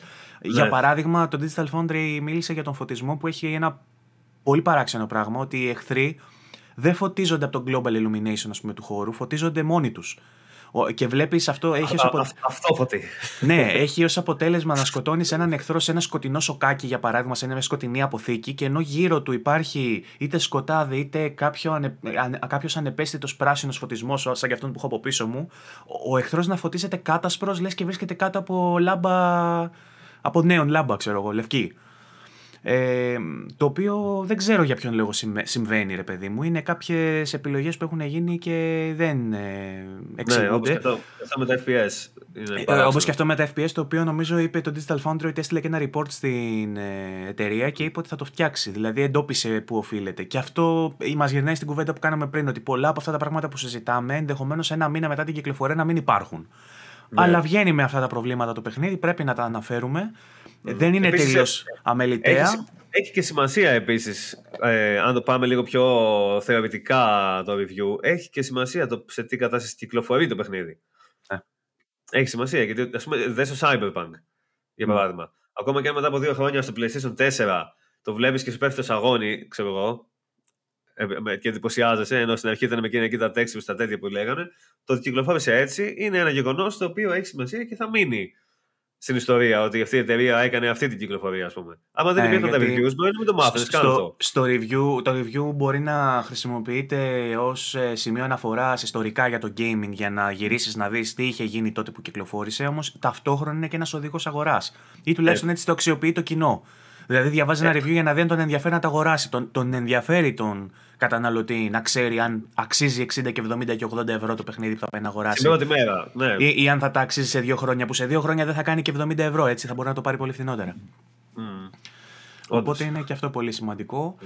Οπότε, μιλώντας για τα τεχνικά του Halo, είπαμε ότι είναι ε, hit or miss. Δηλαδή, έχει δεν, σημεία τα οποία είναι. Κακό. Ναι. Συνολικά δεν είναι κακό σε καμία περίπτωση. Αυτό που βλέπεις και το πώς τρέχει αυτό που βλέπεις δεν είναι κακό σε καμία περίπτωση. Είναι, είναι λειτουργικό, δεν έχει προβλήματα σε στυλ bugs, glitches, να πετάγονται, να κάνουν όπως σε πολλά παιχνίδια από λίγο. Δεν έχει Εγώ δεν είδα τίποτα. τίποτα. Συνδυάζει όμως ταυτόχρονα στοιχεία που είναι καραμπινάτα next gen και στοιχεία που σε γυρνάνε στην προηγούμενη γενιά, ας πούμε. Και λες ότι ναι, αυτό τώρα ρε παιδί μου δεν γίνεται να είναι παιχνίδι του flagship παιχνιδιού για το Xbox. Αυτό δεν είναι κακό σίγουρα, απλά δεν είναι αυτό που περιμένεις να είναι το καινούριο Halo. Αυτό. Δηλαδή, περίμενε κάτι. και ειδικά μετά από τόση απουσία, περίμενες κάτι παραπάνω από τα τεχνικά του Halo. Όπως ας πούμε θα περίμενες και από αντίστοιχα από το God of War, το, του PlayStation 4. Άμα εκείνο το God of War δεν ήταν δείγμα ε, εχμής, ας πούμε, θα έκανε εντύπωση. Θα λέγανε ότι κάθε Γιατί, όπως και το, βλέπουμε, το βλέπουμε και με το τρέιλερ που βγήκε για το, για το Ragnarok, για το επόμενο ναι. God of War, το οποίο επειδή μοιάζει πολύ με το προηγούμενο, ξεσήκωσε αντιδράσεις και κάποιος κόσμος γκρίνιαζε. Γιατί μοιάζει τόσο πολύ, Γιατί δεν είναι το Πάλι. παιχνίδι ορόσημο για το ναι. PS5 που θα δείχνει τα δόντια του το PS5. Εντάξει. Το Halo βέβαια είναι μια διαφορετική περίπτωση γιατί το περιμένουμε τόσα πολλά χρόνια. Αυτό, ε, ναι. Έχει φάει και τις αναβολές προς ποιοτική βελτίωσή του. Δηλαδή είναι λίγο. Κοίτα, πάντως το αποτέλεσμα δεν είναι. Εγώ δηλαδή δεν θεωρώ ότι είναι απογοητευτικό το αποτέλεσμα, ας πούμε. Ε, από, την, από, την άλλη, από την άλλη, εγώ εξακολουθώ να πιστεύω ότι δεν είναι το console ε, seller, το platform seller ε, που θα περίμενε το Xbox για να επενδύσει πάνω του. δηλαδή αυτή τη στιγμή το Forza, είναι ο, ο Τελάλης. Αυτός που το παιχνίδι που θα βγει και θα διατυμπανίσει την υπεροχή του Xbox σε συγκεκριμένους τομείς και το πόσο όμορφα είναι τα παιχνίδια και το πόσο καλά παιχνίδια μπορείς να βρεις στο Game Pass για παράδειγμα. Το Halo είναι ένα καλό παιχνίδι, αλλά μέχρι εκεί δεν είναι το ορόσημο του Xbox για μένα. Εγώ νομίζω ότι είναι το ορόσημο του Xbox, απλά είναι μετά το, το Forza. Ε, δεν, μιλάω τώρα, δεν μιλάω σε αξία μασκότ, ότι έχει όχι, ένα όχι. Halo. Λέω το ίδιο το παιχνίδι. Από μόνο ως παιχνίδι, ως παιχνίδι, εγώ θεωρώ, ειδικά αν βάλουμε το Game Pass στην εξίσωση, ότι μπορείς να παίξεις ένα τέτοιο παιχνίδι. Γιατί εκτός από το τεχνικό τομέα που έχει όντως κάποια πράγματα, είναι ένα παιχνίδι το οποίο είναι κορυφής στο είδος, ας πούμε. Σε ό,τι κάνει. Τα κάνει όλα σχεδόν τέλεια, ξέρω εγώ. Και ότι μπορείς να παίξεις ένα τέτοιο παιχνίδι καινούριο και ότι ανήκει και σε αυτή τη σειρά στην ημέρα που κυκλοφορεί και ότι θα μπορείς να το έχεις μετά και να παίξεις και το επόμενο περιεχόμενο που θα βγει και να έχεις και το multiplayer δωρεάν ταυτόχρονα. Είναι πολύ. Είναι, παιδί μου. Είναι πολύ ελκυστική προσφορά. Πώς, δεν ξέρω. Πολύ ελκυστική προσφορά αυτό το πράγμα. Ναι. Θα έβαζα δηλαδή άνετα Game Pass και αυτό. Αν θα αγόραζα Xbox μόνο για το Halo, δεν ξέρω. Αλλά και για το Halo και για το Forza με Game Pass ε, θα αγόραζα. Εντάξει, περιορέξεις βέβαια αυτό κιόλας, έτσι. Αλλά. Λίγο πιο... Εγώ λέω τώρα. Ε, ε, να το δούμε λίγο πιο γενικά όμως. Ένας παίχτης ναι. που δεν έχει καμία σύνδεση με το Xbox, ρε παιδί μου, ξέχασε το σαν μασκότη το Halo. Και θέλει να πάρει μια κονσόλα την οποία θα προσπαθήσει λανθασμένα, όπως έχουμε ξαναπεί στα podcast, να νοηματοδοτήσει την αγορά του ή μάλλον να δικαιολογήσει την αγορά του ε, με το γεγονός ότι παίζω ένα παιχνίδι το οποίο άξιζε που επένδυσα για να παίξω αυτό το παιχνίδι. Ε, θεωρώ ότι με το Halo ένας ερχόμενος από το PlayStation, ας πούμε, με τις παραγωγές του PlayStation, δεν θα εντυπωσιαστεί με το Halo. Θα, θα, ε, θα τον αποθαρρύνει. Θα, πει, θα βγει και θα πει ότι πήρα και πήρα Xbox και αυτό το παιχνίδι ας πούμε, δεν με καλύπτει σε σχέση με αυτά που παίζω στο PlayStation. Αυτό Ενώ με το, Forza, με το Forza δεν μπορεί να το πει αυτό. Δεν νομίζω ότι εύκολα μπορείς να απογοητευτείς από το Forza. Με το Forza δεν μπορείς εύκολα, ναι. Και το Forza καταρχάς είναι αυτό. Ε, είναι το, είναι το οπτικό κομμάτι πολύ εντυπωσιακό. Οπότε με το που θα το βάλεις, θα νιώσεις αμέσως ότι οπ, κάτι γίνεται εδώ πέρα, ας πούμε. Ότι κάτι, αυτό που παίζω είναι κάτι πολύ τούμπανο. Ενώ στο Halo δεν θα δεις γραφικά που θα πεις, Ω, τι έγινε τώρα, ας πούμε, πέρα πλάκα. Στο PlayStation έχουν υπάρξει παιχνίδια που το έχεις πει αυτό το πράγμα από τα exclusive, τα μεγάλα, όπως έχει υπάρξει και στο, στο Xbox πλέον το Forza.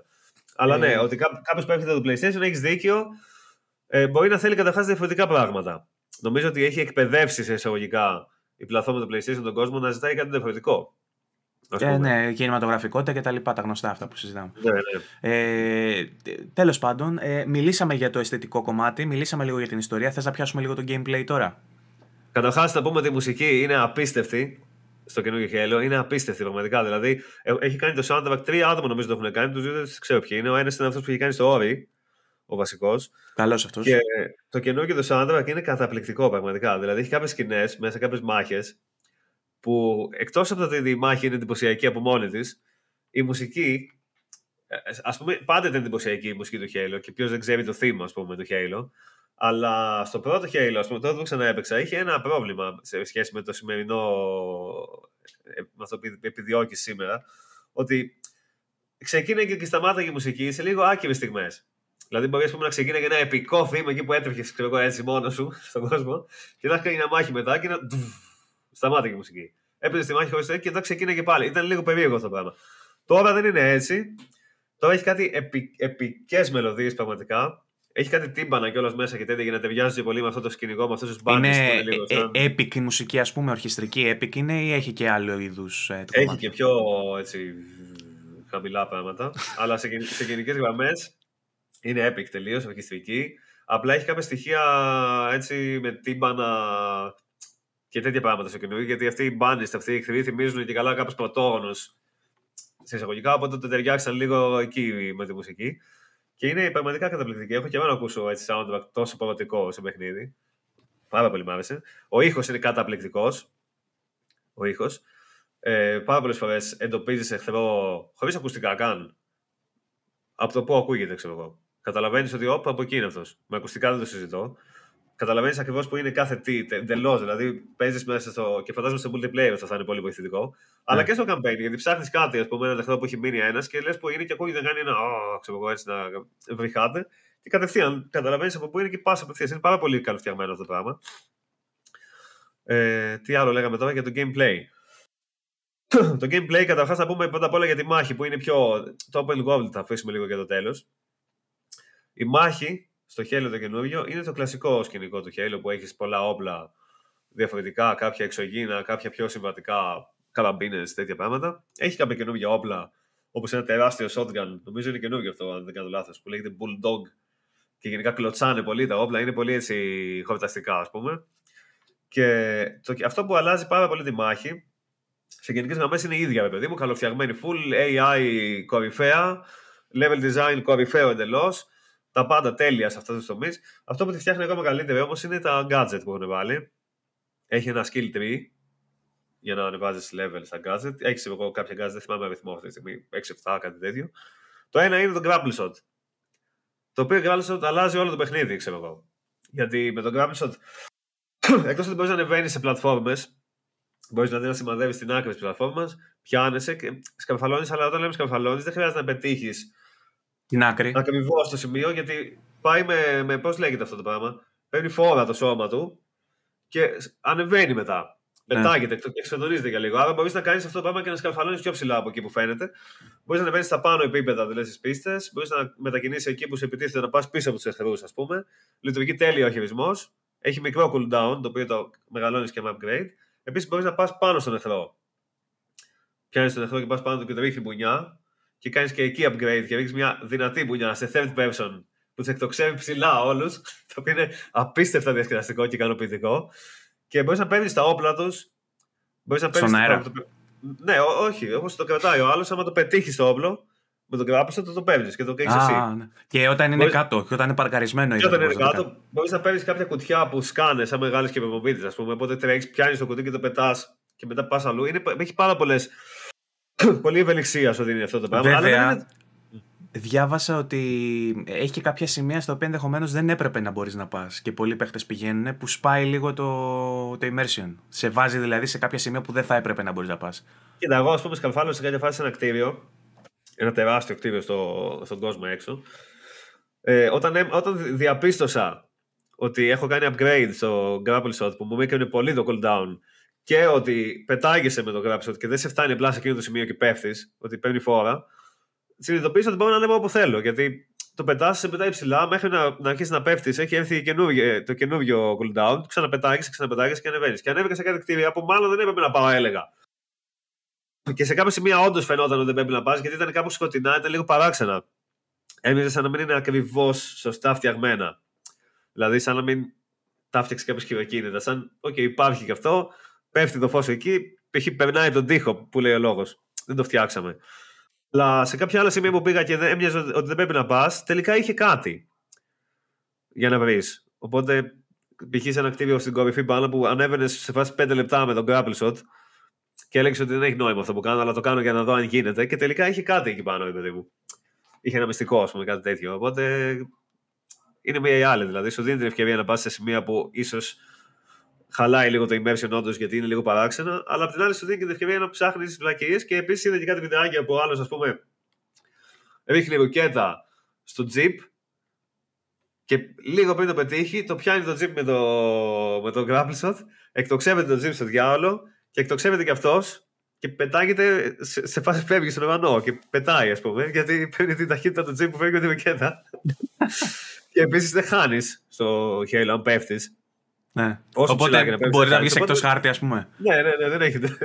και τι γίνεται τότε, γκλιτσάρι το παιχνίδι, ας πούμε, άμα βγεις εκτός χάρτη. Δεν ξέρω. Αυτό που είδα εγώ το συγκεκριμένο βγήκε σε ένα κτίριο και σταμάτησε. δεν ξέρω αν συνέχισε τι θα γινόταν. Για πάντα ξέρω εγώ, ρε. Ακόμα, είναι, ακόμα κάνει γύρω. Κύκλους.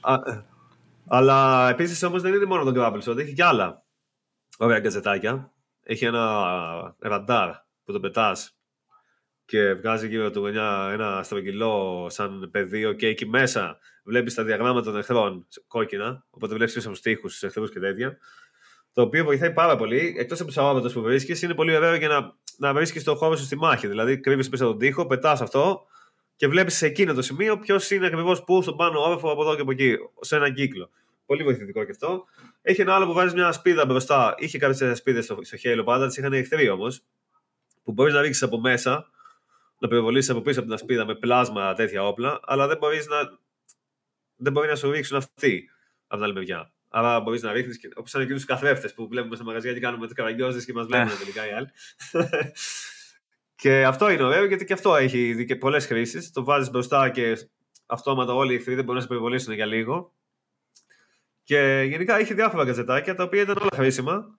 Είχε ένα παράξενο πράγμα στο χειρισμό, το οποίο εγώ δεν το έχω ξαναδεί και θα δούλευε μόνο στο Xbox αυτό το πράγμα, δεν γίνεται στο PlayStation. Για να αλλάξεις τα gadget, πατάς το D-pad.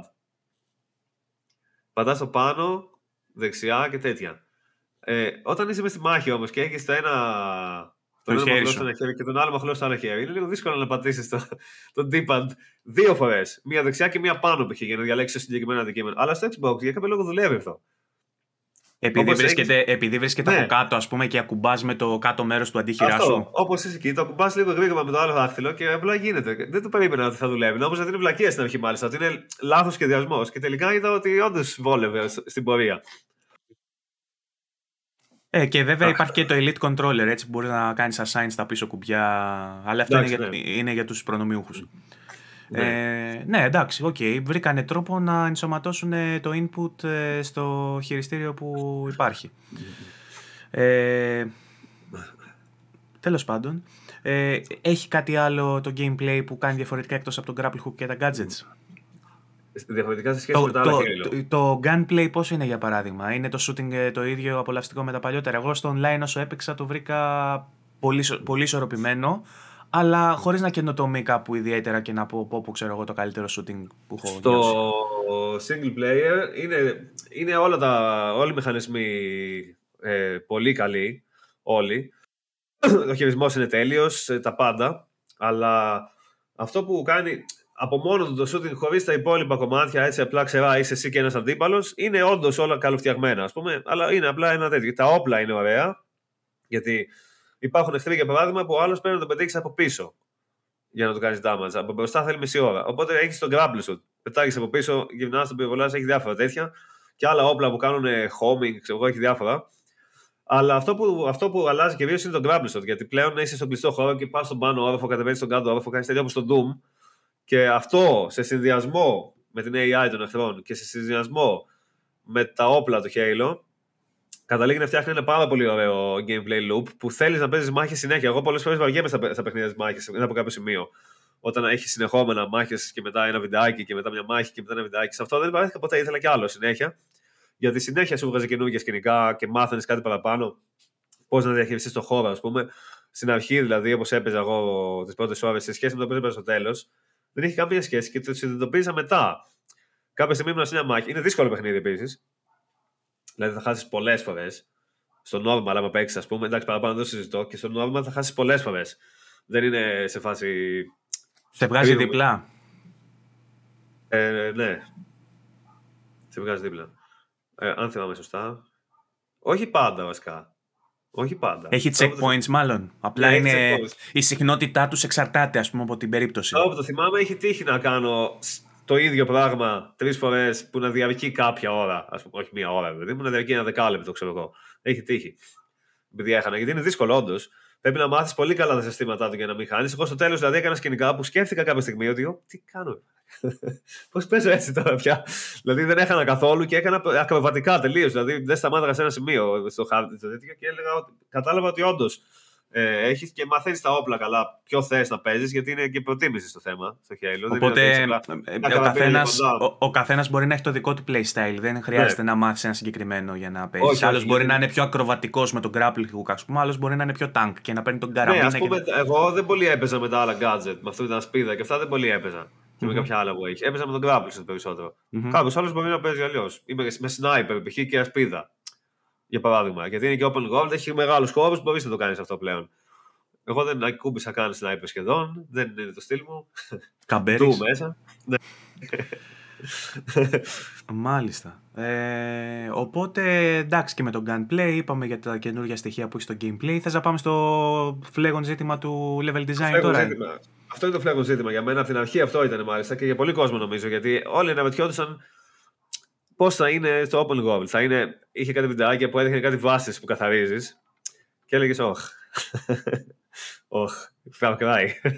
Αλλά τελικά; Δεν είναι Far Cry ευτυχώς και δεν είναι Far Cry για διάφορους λόγους. Ο ένας από αυτούς που είναι πολύ σημαντικός είναι ότι κάθε πράγμα που κάνεις σχεδόν, σχεδόν, τουλάχιστον τα πιο βασικά και τα πιο χρονοβόρα πράγματα που κάνεις στο Open World, σου δίνουν κάποια ανταμοιβή. Και όταν λέμε ανταμοιβή, όχι skin ή απλά τη χαρά της ολοκλήρωσης. Ότι, OK, έκανα όλες τις βάσεις του χάρτη, τι ωραία. Γιατί ισχύει και αυτό, είναι και αυτό μια ανταμοιβή, ας πούμε. Και εγώ ψήνω να το κάνω καμιά φορά. Σου δίνουν όμως ανταμοιβές. Όπως περίπου έκανε το Metal Gear. Το 5. Που σου έδινε διάφορα πράγματα χρήσιμα για τη συνέχεια. Τώρα προφανώς είναι σε πολύ μικρότερη κλίμακα από το Metal Gear. Και έχει, ας πούμε, για παράδειγμα, τα Spartan Cores. Που είναι στο χάρτη διάσπαρτα, διάσπαρταν, στο χάρτη. Έκανε και λογοπαίγνια, δεν, δεν, δεν κρατήθηκε. και αυτά χρησιμοποιούνται για να κάνεις upgrade τα gadget. Όταν λέμε upgrade τα gadget, δεν είναι απλά ότι γίνεται λίγο πιο δυνατό το gadget. Είναι, γίνονται πολύ πιο δυνατά τα gadget. Δηλαδή, εκεί που έχεις τον grapple στην αρχή και θέλει, ας πούμε, κάποια δευτερόλεπτα για να κάνει επόμενο, αρκετά δευτερόλεπτα ώστε να μην πολύ έχει νόημα το grapple Να έχει περισσότερο νόημα ότι, α, δεν φτάνω εκεί, θα ανέβω. Όχι στη μάχη. Ξαφνικά με ένα upgrade γίνεται σε φάση σχεδόν, όχι ακριβώς συνεχόμενα, αλλά με ένα μικρό, με ένα μικρή ανάπαυλα. Μετά σου δίνει δυνατότητα να κάνεις μια μπουνιά επέκταση ότι είναι απίστευτα ικανοποιητική αυτή που έλεγα πριν, γιατί σε πάει σε third person, βγάζεις κάτι κεραυνούς και σκάει πάνω αυτόν και τον εκτοξεύεις και είναι και πολύ damage και εντυπωσιακό και τέτοια. Είναι και πολύ χρήσιμο, πάρα πολύ χρήσιμο. Κάνεις stand τους εχθρούς, μετά σου δίνει δυνατότητα να κάνεις stand τους εχθρούς με απλό grapple, έχει διάφορα τέτοια. και για να τα πάρεις αυτά τα upgrade, ο μόνος τρόπος είναι να βρεις τα Spartan Cores. Οπότε, πρέπει να ψάξεις το χάρτη για να βρεις τις Spartan Cores. Θέλεις να το κάνεις αυτό το πράγμα γιατί το παιχνίδι είναι δύσκολο.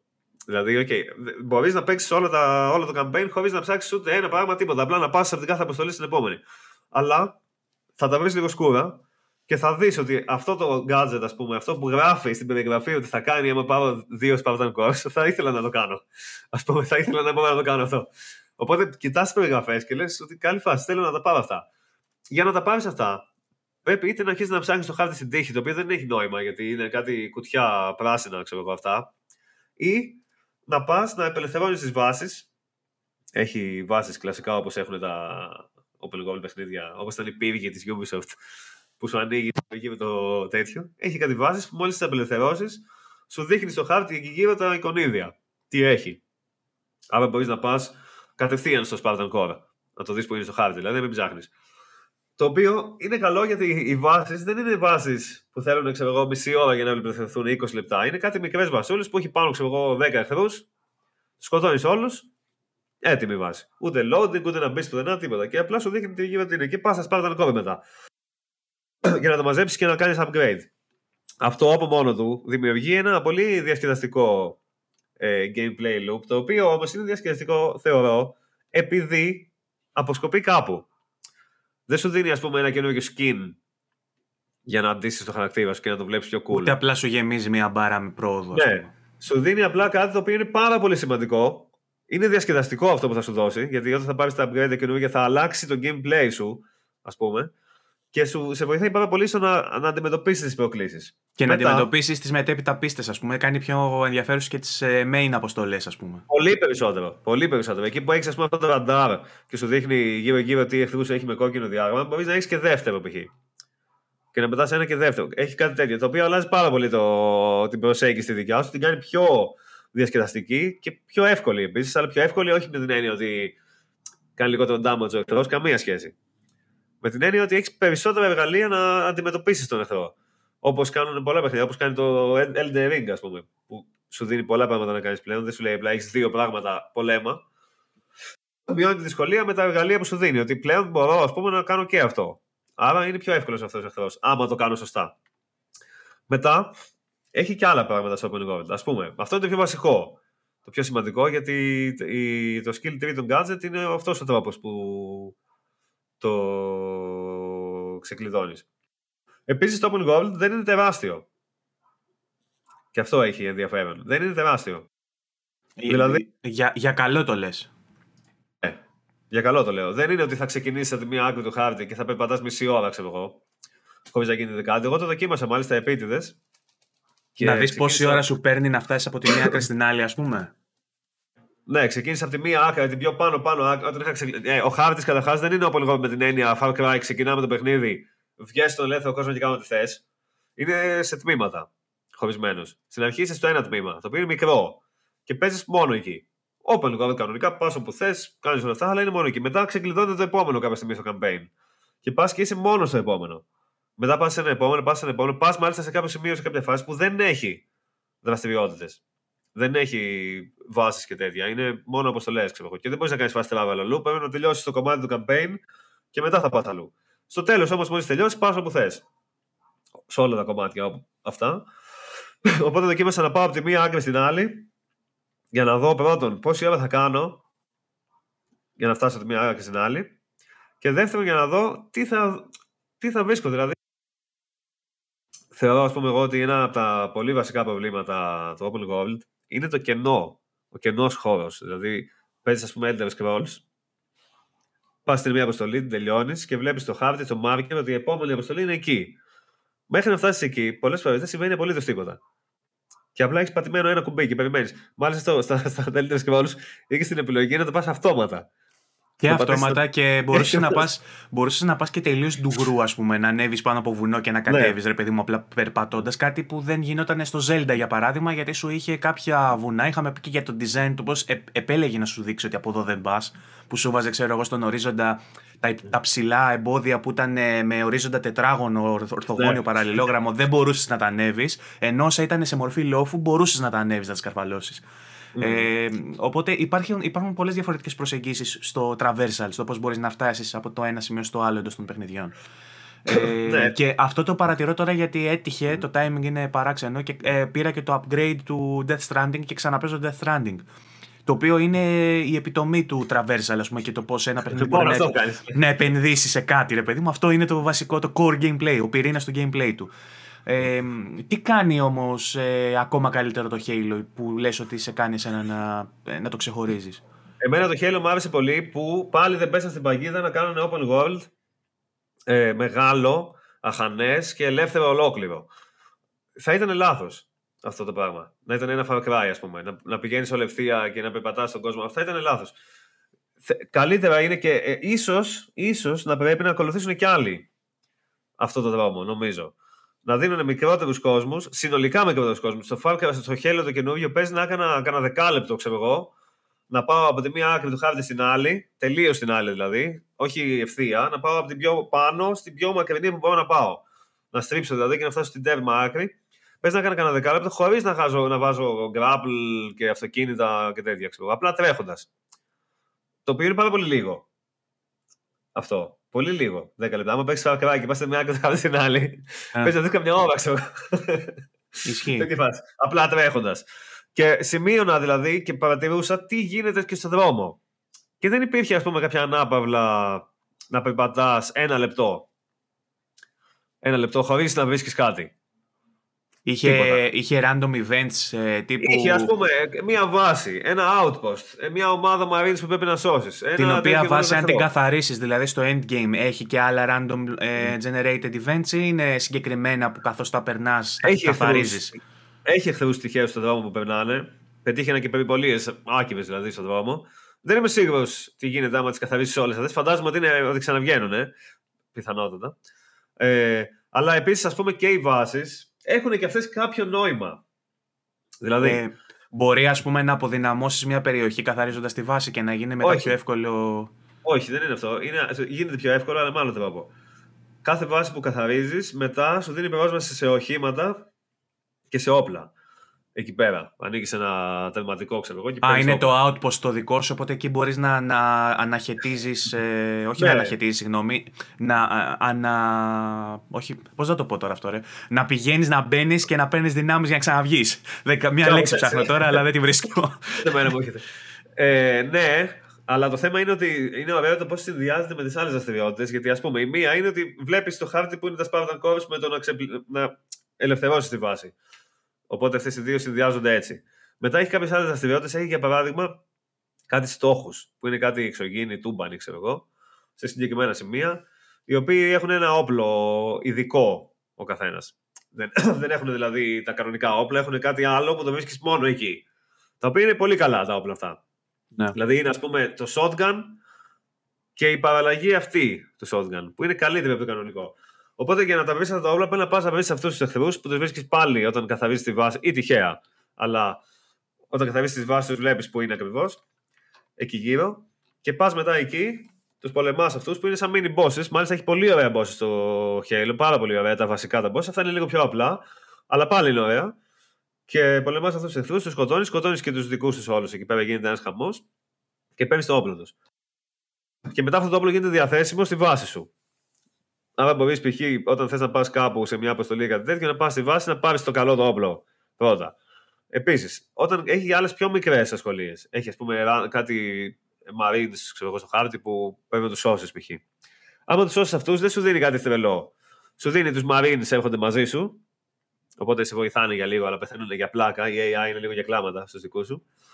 Και μετά σου δίνει κάτι που δεν θυμάμαι πώς θα λέει. Βάλω, νομίζω. Κάτι πόντους θα έπρεπε να έχει πόντες ένα Open Gold σημερινό, δεν γίνεται αλλιώς. οι οποίοι πόντες σου ξεκλειδώνουν καινούργια πράγματα για τη βάση. Όχι όμως τα όπλα αυτά που σου δίνουν οι στόχοι αυτοί οι εξωγήινοι, τα mini bosses. Σου δίνουν κανονικά πράγματα, αλλά άλλα που δεν τα είχες μέχρι τότε, ξέρω εγώ. Και σου ξεκλειδώνουν οχήματα και όπλα. Οπότε, άμα ασχοληθείς λίγο με αυτό το κομμάτι και αρχίσει να ξεκλειδώνεις πράγματα και τέτοια, γίνεται πολύ πιο εύκολη. Και, α, σου δίνει και fast travel κάθε βάση επίσης. Προφανώς γίνεται πολύ πιο εύκολη και η, η περιήγηση του χάρτη γιατί έχεις οχήματα πολύ καλύτερα μετά. Να σου πω, από τα βιντεάκια που έχω δείξει μέχρι τώρα και τα βλέπουν και όσοι μας παρακολουθούν στο YouTube, το σημείο που με εντυπωσίασε εκεί όταν τα είδα για πρώτη φορά μόνος μου και τώρα που τα ξαναβλέπω, είναι τα σημεία στα οποία ε, πηδά στον αέρα και παίρνεις τα ε, διαστημόπλια, όχι διαστημόπλια, αυτά τα, τα, yeah. Ναι. τα, τα jets που πετάνε τέλος πάντων, ε, που τους πετάς έξω λες και παίζεις Grand Theft Auto και μπαίνεις μέσα. Τέλειο, τέλειο. τέλειο με το, φαίνεται, με το Φαίνεται πολύ εντυπωσιακό. Είναι έτσι όντως mm. in-game, έτσι τόσο ναι, εντυπωσιακό ναι, ναι. είναι και όταν παίζεις. Έτσι, έτσι. Ναι. Και έχει πολύ φάση γιατί ας πούμε βλέπεις τα σου από πάνω δύο τέτοια οχήματα υπτάμενα και πραγματικά κάποιες φορές είναι δύσκολο. Δηλαδή δεν ξέρεις τι να κάνεις. Είσαι κλεισμένος σε ένα μικρό δωματιάκι και λες δεν πάω έξω. Και βλέπεις όμως αυτή την ευκαιρία, πετάς τα γκράπολ σου, πιάνεις τον έναν από εκεί και το ξέβεσαι πάνω, ανεβαίνεις και γίνεται χαμός. Δηλαδή είναι πάρα πολύ εντυπωσιακό όντω αυτό το πράγμα. Και αυτό είναι το θέμα. Μετά, μετά μπορεί να έχεις και τέτοια οχήματα μόνος σου. Όταν ξεκλειδώσεις όλα αυτά στις βάσεις, μπορείς απλά να πας σε μια βάση. Loading είναι αστεία. Ακόμα και στο Xbox One. Πολύ μικρά loading.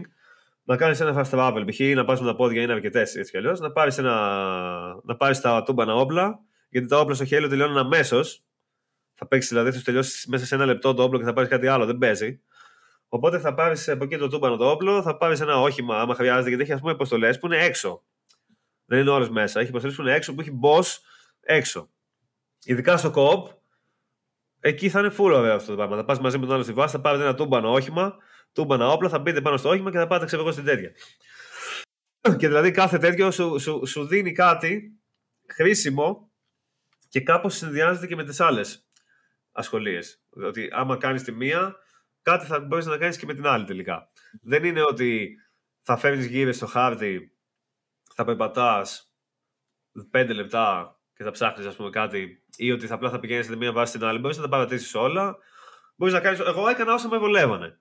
Δηλαδή ήθελα τόσα upgrades, βρήκα τόσα Spartan Cores, βρήκα δύο-τρία όπλα από τους εξωγήνου που ήθελα. Αυτό. Σου γράφει και τι όπλα θα έχουν αυτοί οι στόχοι. Δηλαδή ξέρεις ότι αυτός θα έχει ένα τέτοιο όπλο. Το θες, το θέλω, πάω. Και τελικά έχει ένα gameplay loop δηλαδή που θέλεις να ασχοληθείς με το Open World. Δεν λες ότι είναι γέμισμα για να ακολουθήσει τις σημερινές επιταγές ότι πρέπει να είναι Open World, ας πούμε, okay. Δεν είναι έτσι. Είναι ότι έχει, έχει νόημα αυτό το πραγμα Δεν, δεν είναι απαραίτητο να το κάνεις, ε, όμως θα κάνεις ένα μεγάλο μέρος. Ενώ σε άλλα παιχνίδια που που είναι απαραίτητο να το κάνει. Δεν θες να το κάνεις. Ωραία. Θέλω να το κάνουμε λίγο πιο συγκεκριμένο για να περάσουμε στο δεύτερο κομμάτι της ανάλυσης που υποσχεθήκαμε. Ότι δηλαδή αρχικά θα πούμε για το Halo και θα το κουμπώσουμε αυτό με το, ε, με το τι κάνουν τα open world παιχνίδια, τι κάνει καλύτερα το Halo και τι δεν κάνουν σωστά τα υπόλοιπα. Που μας οδηγούν στο να έχουμε ένα first person shooter που κάνει καλύτερα το open world κομμάτι από παιχνίδια που έχουν χτιστεί με βάση το open world ε, exploration mm. την εξερεύνηση ενός ανοιχτού κόσμου, για να το πω και στα ελληνικά. Ναι. Ε, ε, ξεκίνα λοιπόν να μου λες. Πες μου, λοιπόν. μου ακριβώς τι κάνει το Halo που δεν το κάνουν ε, άλλα παιχνίδια. Και ας πούμε, ε, βάλε ως παράδειγμα το Far Cry ή οποιοδήποτε άλλο παιχνίδι της Ubisoft. θα σου πω, κατα... πω καταρχάς κάτι το οποίο δεν είμαι σίγουρος αν θα ήθελα να κάνει το Halo. Δεν το κάνει. Είναι πολλά παιχνίδια που έχουν στο Open World διάφορα αξιοθέατα τα οποία δεν έχουν κανένα νόημα σε όρους gameplay. Δηλαδή θα βρει, ας πούμε, ένα κτίριο, θα μπεις μέσα και θα δεις, ξέρω εγώ, κάποια πράγματα που θα σου, θα σου φανερώσουν κάτι για το lore. Ούτε καν όμως γρα, γραμμένα π.χ. Και στο, στο, στο Halo έχει ας πούμε, κάποια ηχητικά που τα βρίσκεις και τα ακούς, ξέρω εγώ, και σου λέει διάφορα πράγματα τα οποία είναι και ενδιαφέροντα. Εγώ όμως μιλάω για τις περιπτώσεις θα δεις ένα κτίριο και θα έχει μέσα, για παράδειγμα, ξέρω εγώ, μια οικογένεια πεθαμένη με ποντίκια. Κατάλαβες κάτι τέτοιο που θα, θα σκεφτείς εσύ, ας πούμε, τι μπορεί να έγινε εδώ. Όπως είχαν παιχνίδια όπως το Fallout ή τα Elder Scrolls, διάφορα τέτοια γενικά. Που πήγαινε σε μια λίμνη και έλαβε έναν τύπο ξέρω, μόνο του, με έναν κροκόδιλο ξέρω, πεθαμένο και ένα σπαθί ξέρω, στην κοιλιά. Κάτι τέτοιο και έλεγες τι έγινε εδώ, ας πούμε. Και αυτό όμως δεν είχε κανένα νόημα στο gameplay. Δεν σου έδινε τίποτα απολύτως. Απολύτως. Ε, ίσως ήταν easter egg, ας πούμε, ή ήταν έτσι κάτι. Ναι, ή απλώς για να βρει λίγο τον κόσμο. Έτσι, να σου και αυτό το έκανε και στο Last of Us. Απλά δεν νομίζω ναι. ότι μπορούμε να μιλήσουμε για open world ακριβώς εκεί πέρα. Υπάρχουν είναι... και σε open world όμως. Αυτό γίνεται και σε open world παιχνίδια, σε διάφορα. Δηλαδή, στο Red Dead Redemption, ας πούμε, γίνεται ωραία. Αλλά όταν μιλώντας για το Red Dead Redemption, αν το βάλουμε στην κουβέντα, ίσως μιλάμε για την επιτομή του open world. Έτσι, το, το ναι. κορυφαίο sandbox. Μάλλον.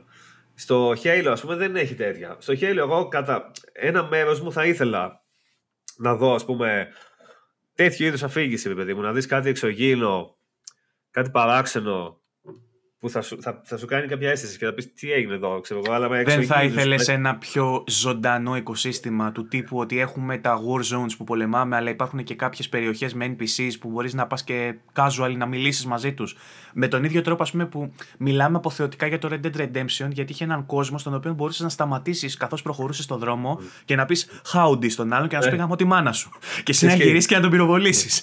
ε, δεν θα ήθελες και στο Halo, ας πούμε, να έχει και αυτό το κομμάτι για, για να ενισχύσει το κομμάτι της ε, ιστορίας και, του, και της εξερεύνησης του κόσμου. Γιατί σαν shooter είναι σαν να μπαίνεις μέσα σε μια παιδική χαρά με αίμα και σφαίρες. Που όλα τα shooters αυτό κάνουν. Δεν το λέω για να ναι, το ναι. κατηγορήσω για οτιδήποτε. Απλά επειδή μιλάμε για open world και τα παιχνίδια που το κάνουν καλά, ε, θα μπορούσε να γίνει καλύτερο προσθέτοντας αυτό το zone το πιο casual. Στο Halo δεν θα έβγαζε νόημα αφηγηματικά αυτό. Γιατί σε φάση εκεί είσαι εσύ και κάτι εξωγήινη που δεν σκοτώσουν. Δεν υπάρχει τίποτα άλλο στον ναι. πλανήτη. Δηλαδή είναι ένας πλανήτης ξένος που έχει πέσει εκεί πέρα. Δεν θα μπορούσε να έχει πόλεις, για παράδειγμα. Ναι, αλλά αυτοί, αυτοί οι εχθροί το βράδυ που τελειώνουν τη βάρδια τους πάνε σε μια κάψουλα και μπαίνουν μέσα και κοιμούνται, ας πούμε. Αυτό δεν, θα τώρα. Δεν θα έπρεπε να έχουν μια αστική δομή σε φάση ότι ναι. εδώ πάμε όταν σχολάμε και αράζουμε και μπαίνεις incognito μέσα και βλέπεις τι λένε αυτοί για, το, για όσα γίνονται στο Warzone. Αυτό ήθελα να πω τώρα. Ναι, έχουν μικρά παιδιά, έχουν γυναίκες, υπάρχουν casualties, υπάρχει όχι, γκρίζα όχι, ζώνη. Όχι, είναι το μαύρο και το άσπρο. Είσαι ο καλός. Ναι. Είσαι ο, ο καλός. Ο, ο απεικιοκράτης. Αυτό ακριβώς είναι βασικά. άμα το πάρεις. Ε, άμα το δεις λίγο έτσι, ναι, όντως αυτό ακριβώς είναι τελικά. Αλλά τελικά. Ε, όντως, έχεις δίκιο ότι θα ήταν σίγουρα πιο ενδιαφέρον αν είχε τέτοιο είδους χαρακτηριστικά, ό,τι και να ήταν αυτά. Είτε ήταν πόλεις κανονικές, ας πούμε, είτε ήταν απλώς ε, ρουτίνες, παιδί μου. Μιλώντας ότι... όμως το 2021 και οδεύοντας το 2022, νομίζω ότι το κλισέ θα ήταν να δούμε μια ιστορία γκρίζα, σε γκρίζα ζώνη. Αλλά ισχύει και αυτό. Δηλαδή δεν είναι το κλισέ ότι έχουμε μια ιστορία ναι. άσπρου μαύρου και ότι πάει ένα στρατιώτη κάπου και τους θερίζει. Το κλισέ θα ήταν να ναι. δούμε ακόμα μια γκρίζα ιστορία που θα πάμε και θα δούμε, ξέρω εγώ τι κοίτα να δεις. Και ο πίθηκος που, και, και ο ναι. πίθηκος που, που πυροβολάς, ας πούμε, και ο. Πώς λέγεται αυτός ρε που τον κοροϊδεύανε το. Ο είχε βγει; Ναι, και ο Κρέγκ, ας πούμε, έχει μια γυναίκα στο σπίτι και τον περιμένει διάολε, ξέρω εγώ. Μην τον σκοτώνεις έτσι απλά. Δεν ξέρω αν χρειαζόταν αυτό, δηλαδή, ναι. Δεν ξέρω αν χρειαζόταν, οκ. Ε, βέβαια, εντάξει, είναι λίγο. Γίνεται, στον αντίποδα, επειδή δεν γίνεται αυτό που λες, είναι λίγο καρικατούρες οι εχθροί, ας πούμε. Είναι λίγο σε φάση. Θα κατακτήσω ναι. τον κόσμο, κατάλαβες. Αλλά όπω όσον αφορά το open world, από τη μία θα ήθελα να δω και αφήγηση μέσω του περιβάλλοντος. Δηλαδή ότι θα δω εδώ πέρα το σπίτι του Craig, ξέρω εγώ, και το, το παιδί του Craig, ξέρω εγώ, κάτι τέτοιο, ή νεκρή τη μάνα του, κάτι τέτοιο τέλος πάντων. Ή να δω ρουτίνε ότι κάνουν κάτι και τέτοιο. Από τη μία θα το ήθελα.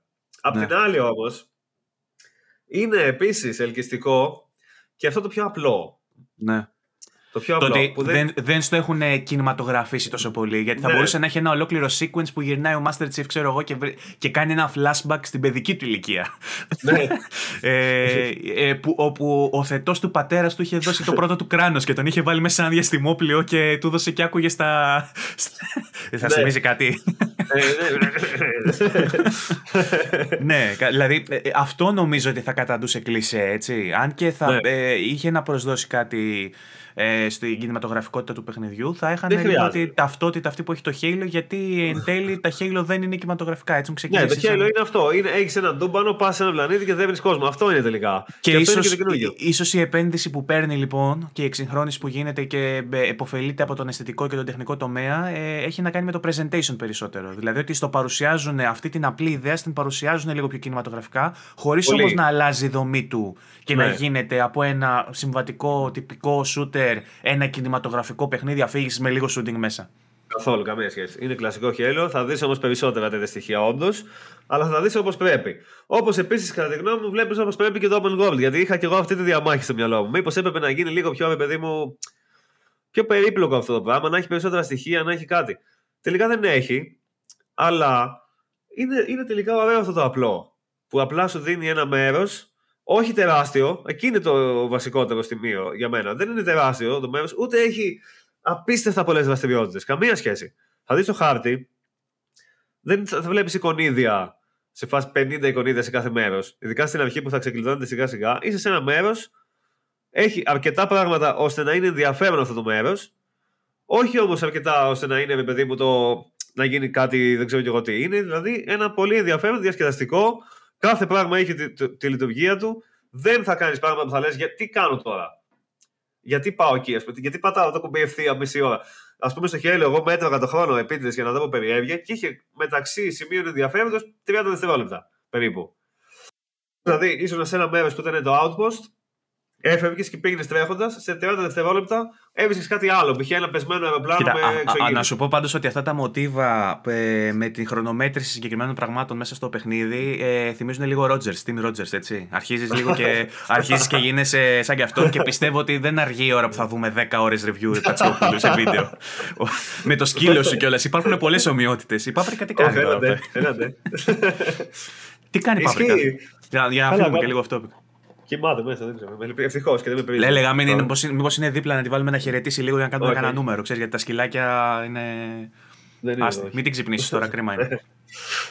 και που λες πάντως αυτό, εγώ, εγώ ας πούμε έπαιζα τώρα το, το Horizon, το Zero Dawn.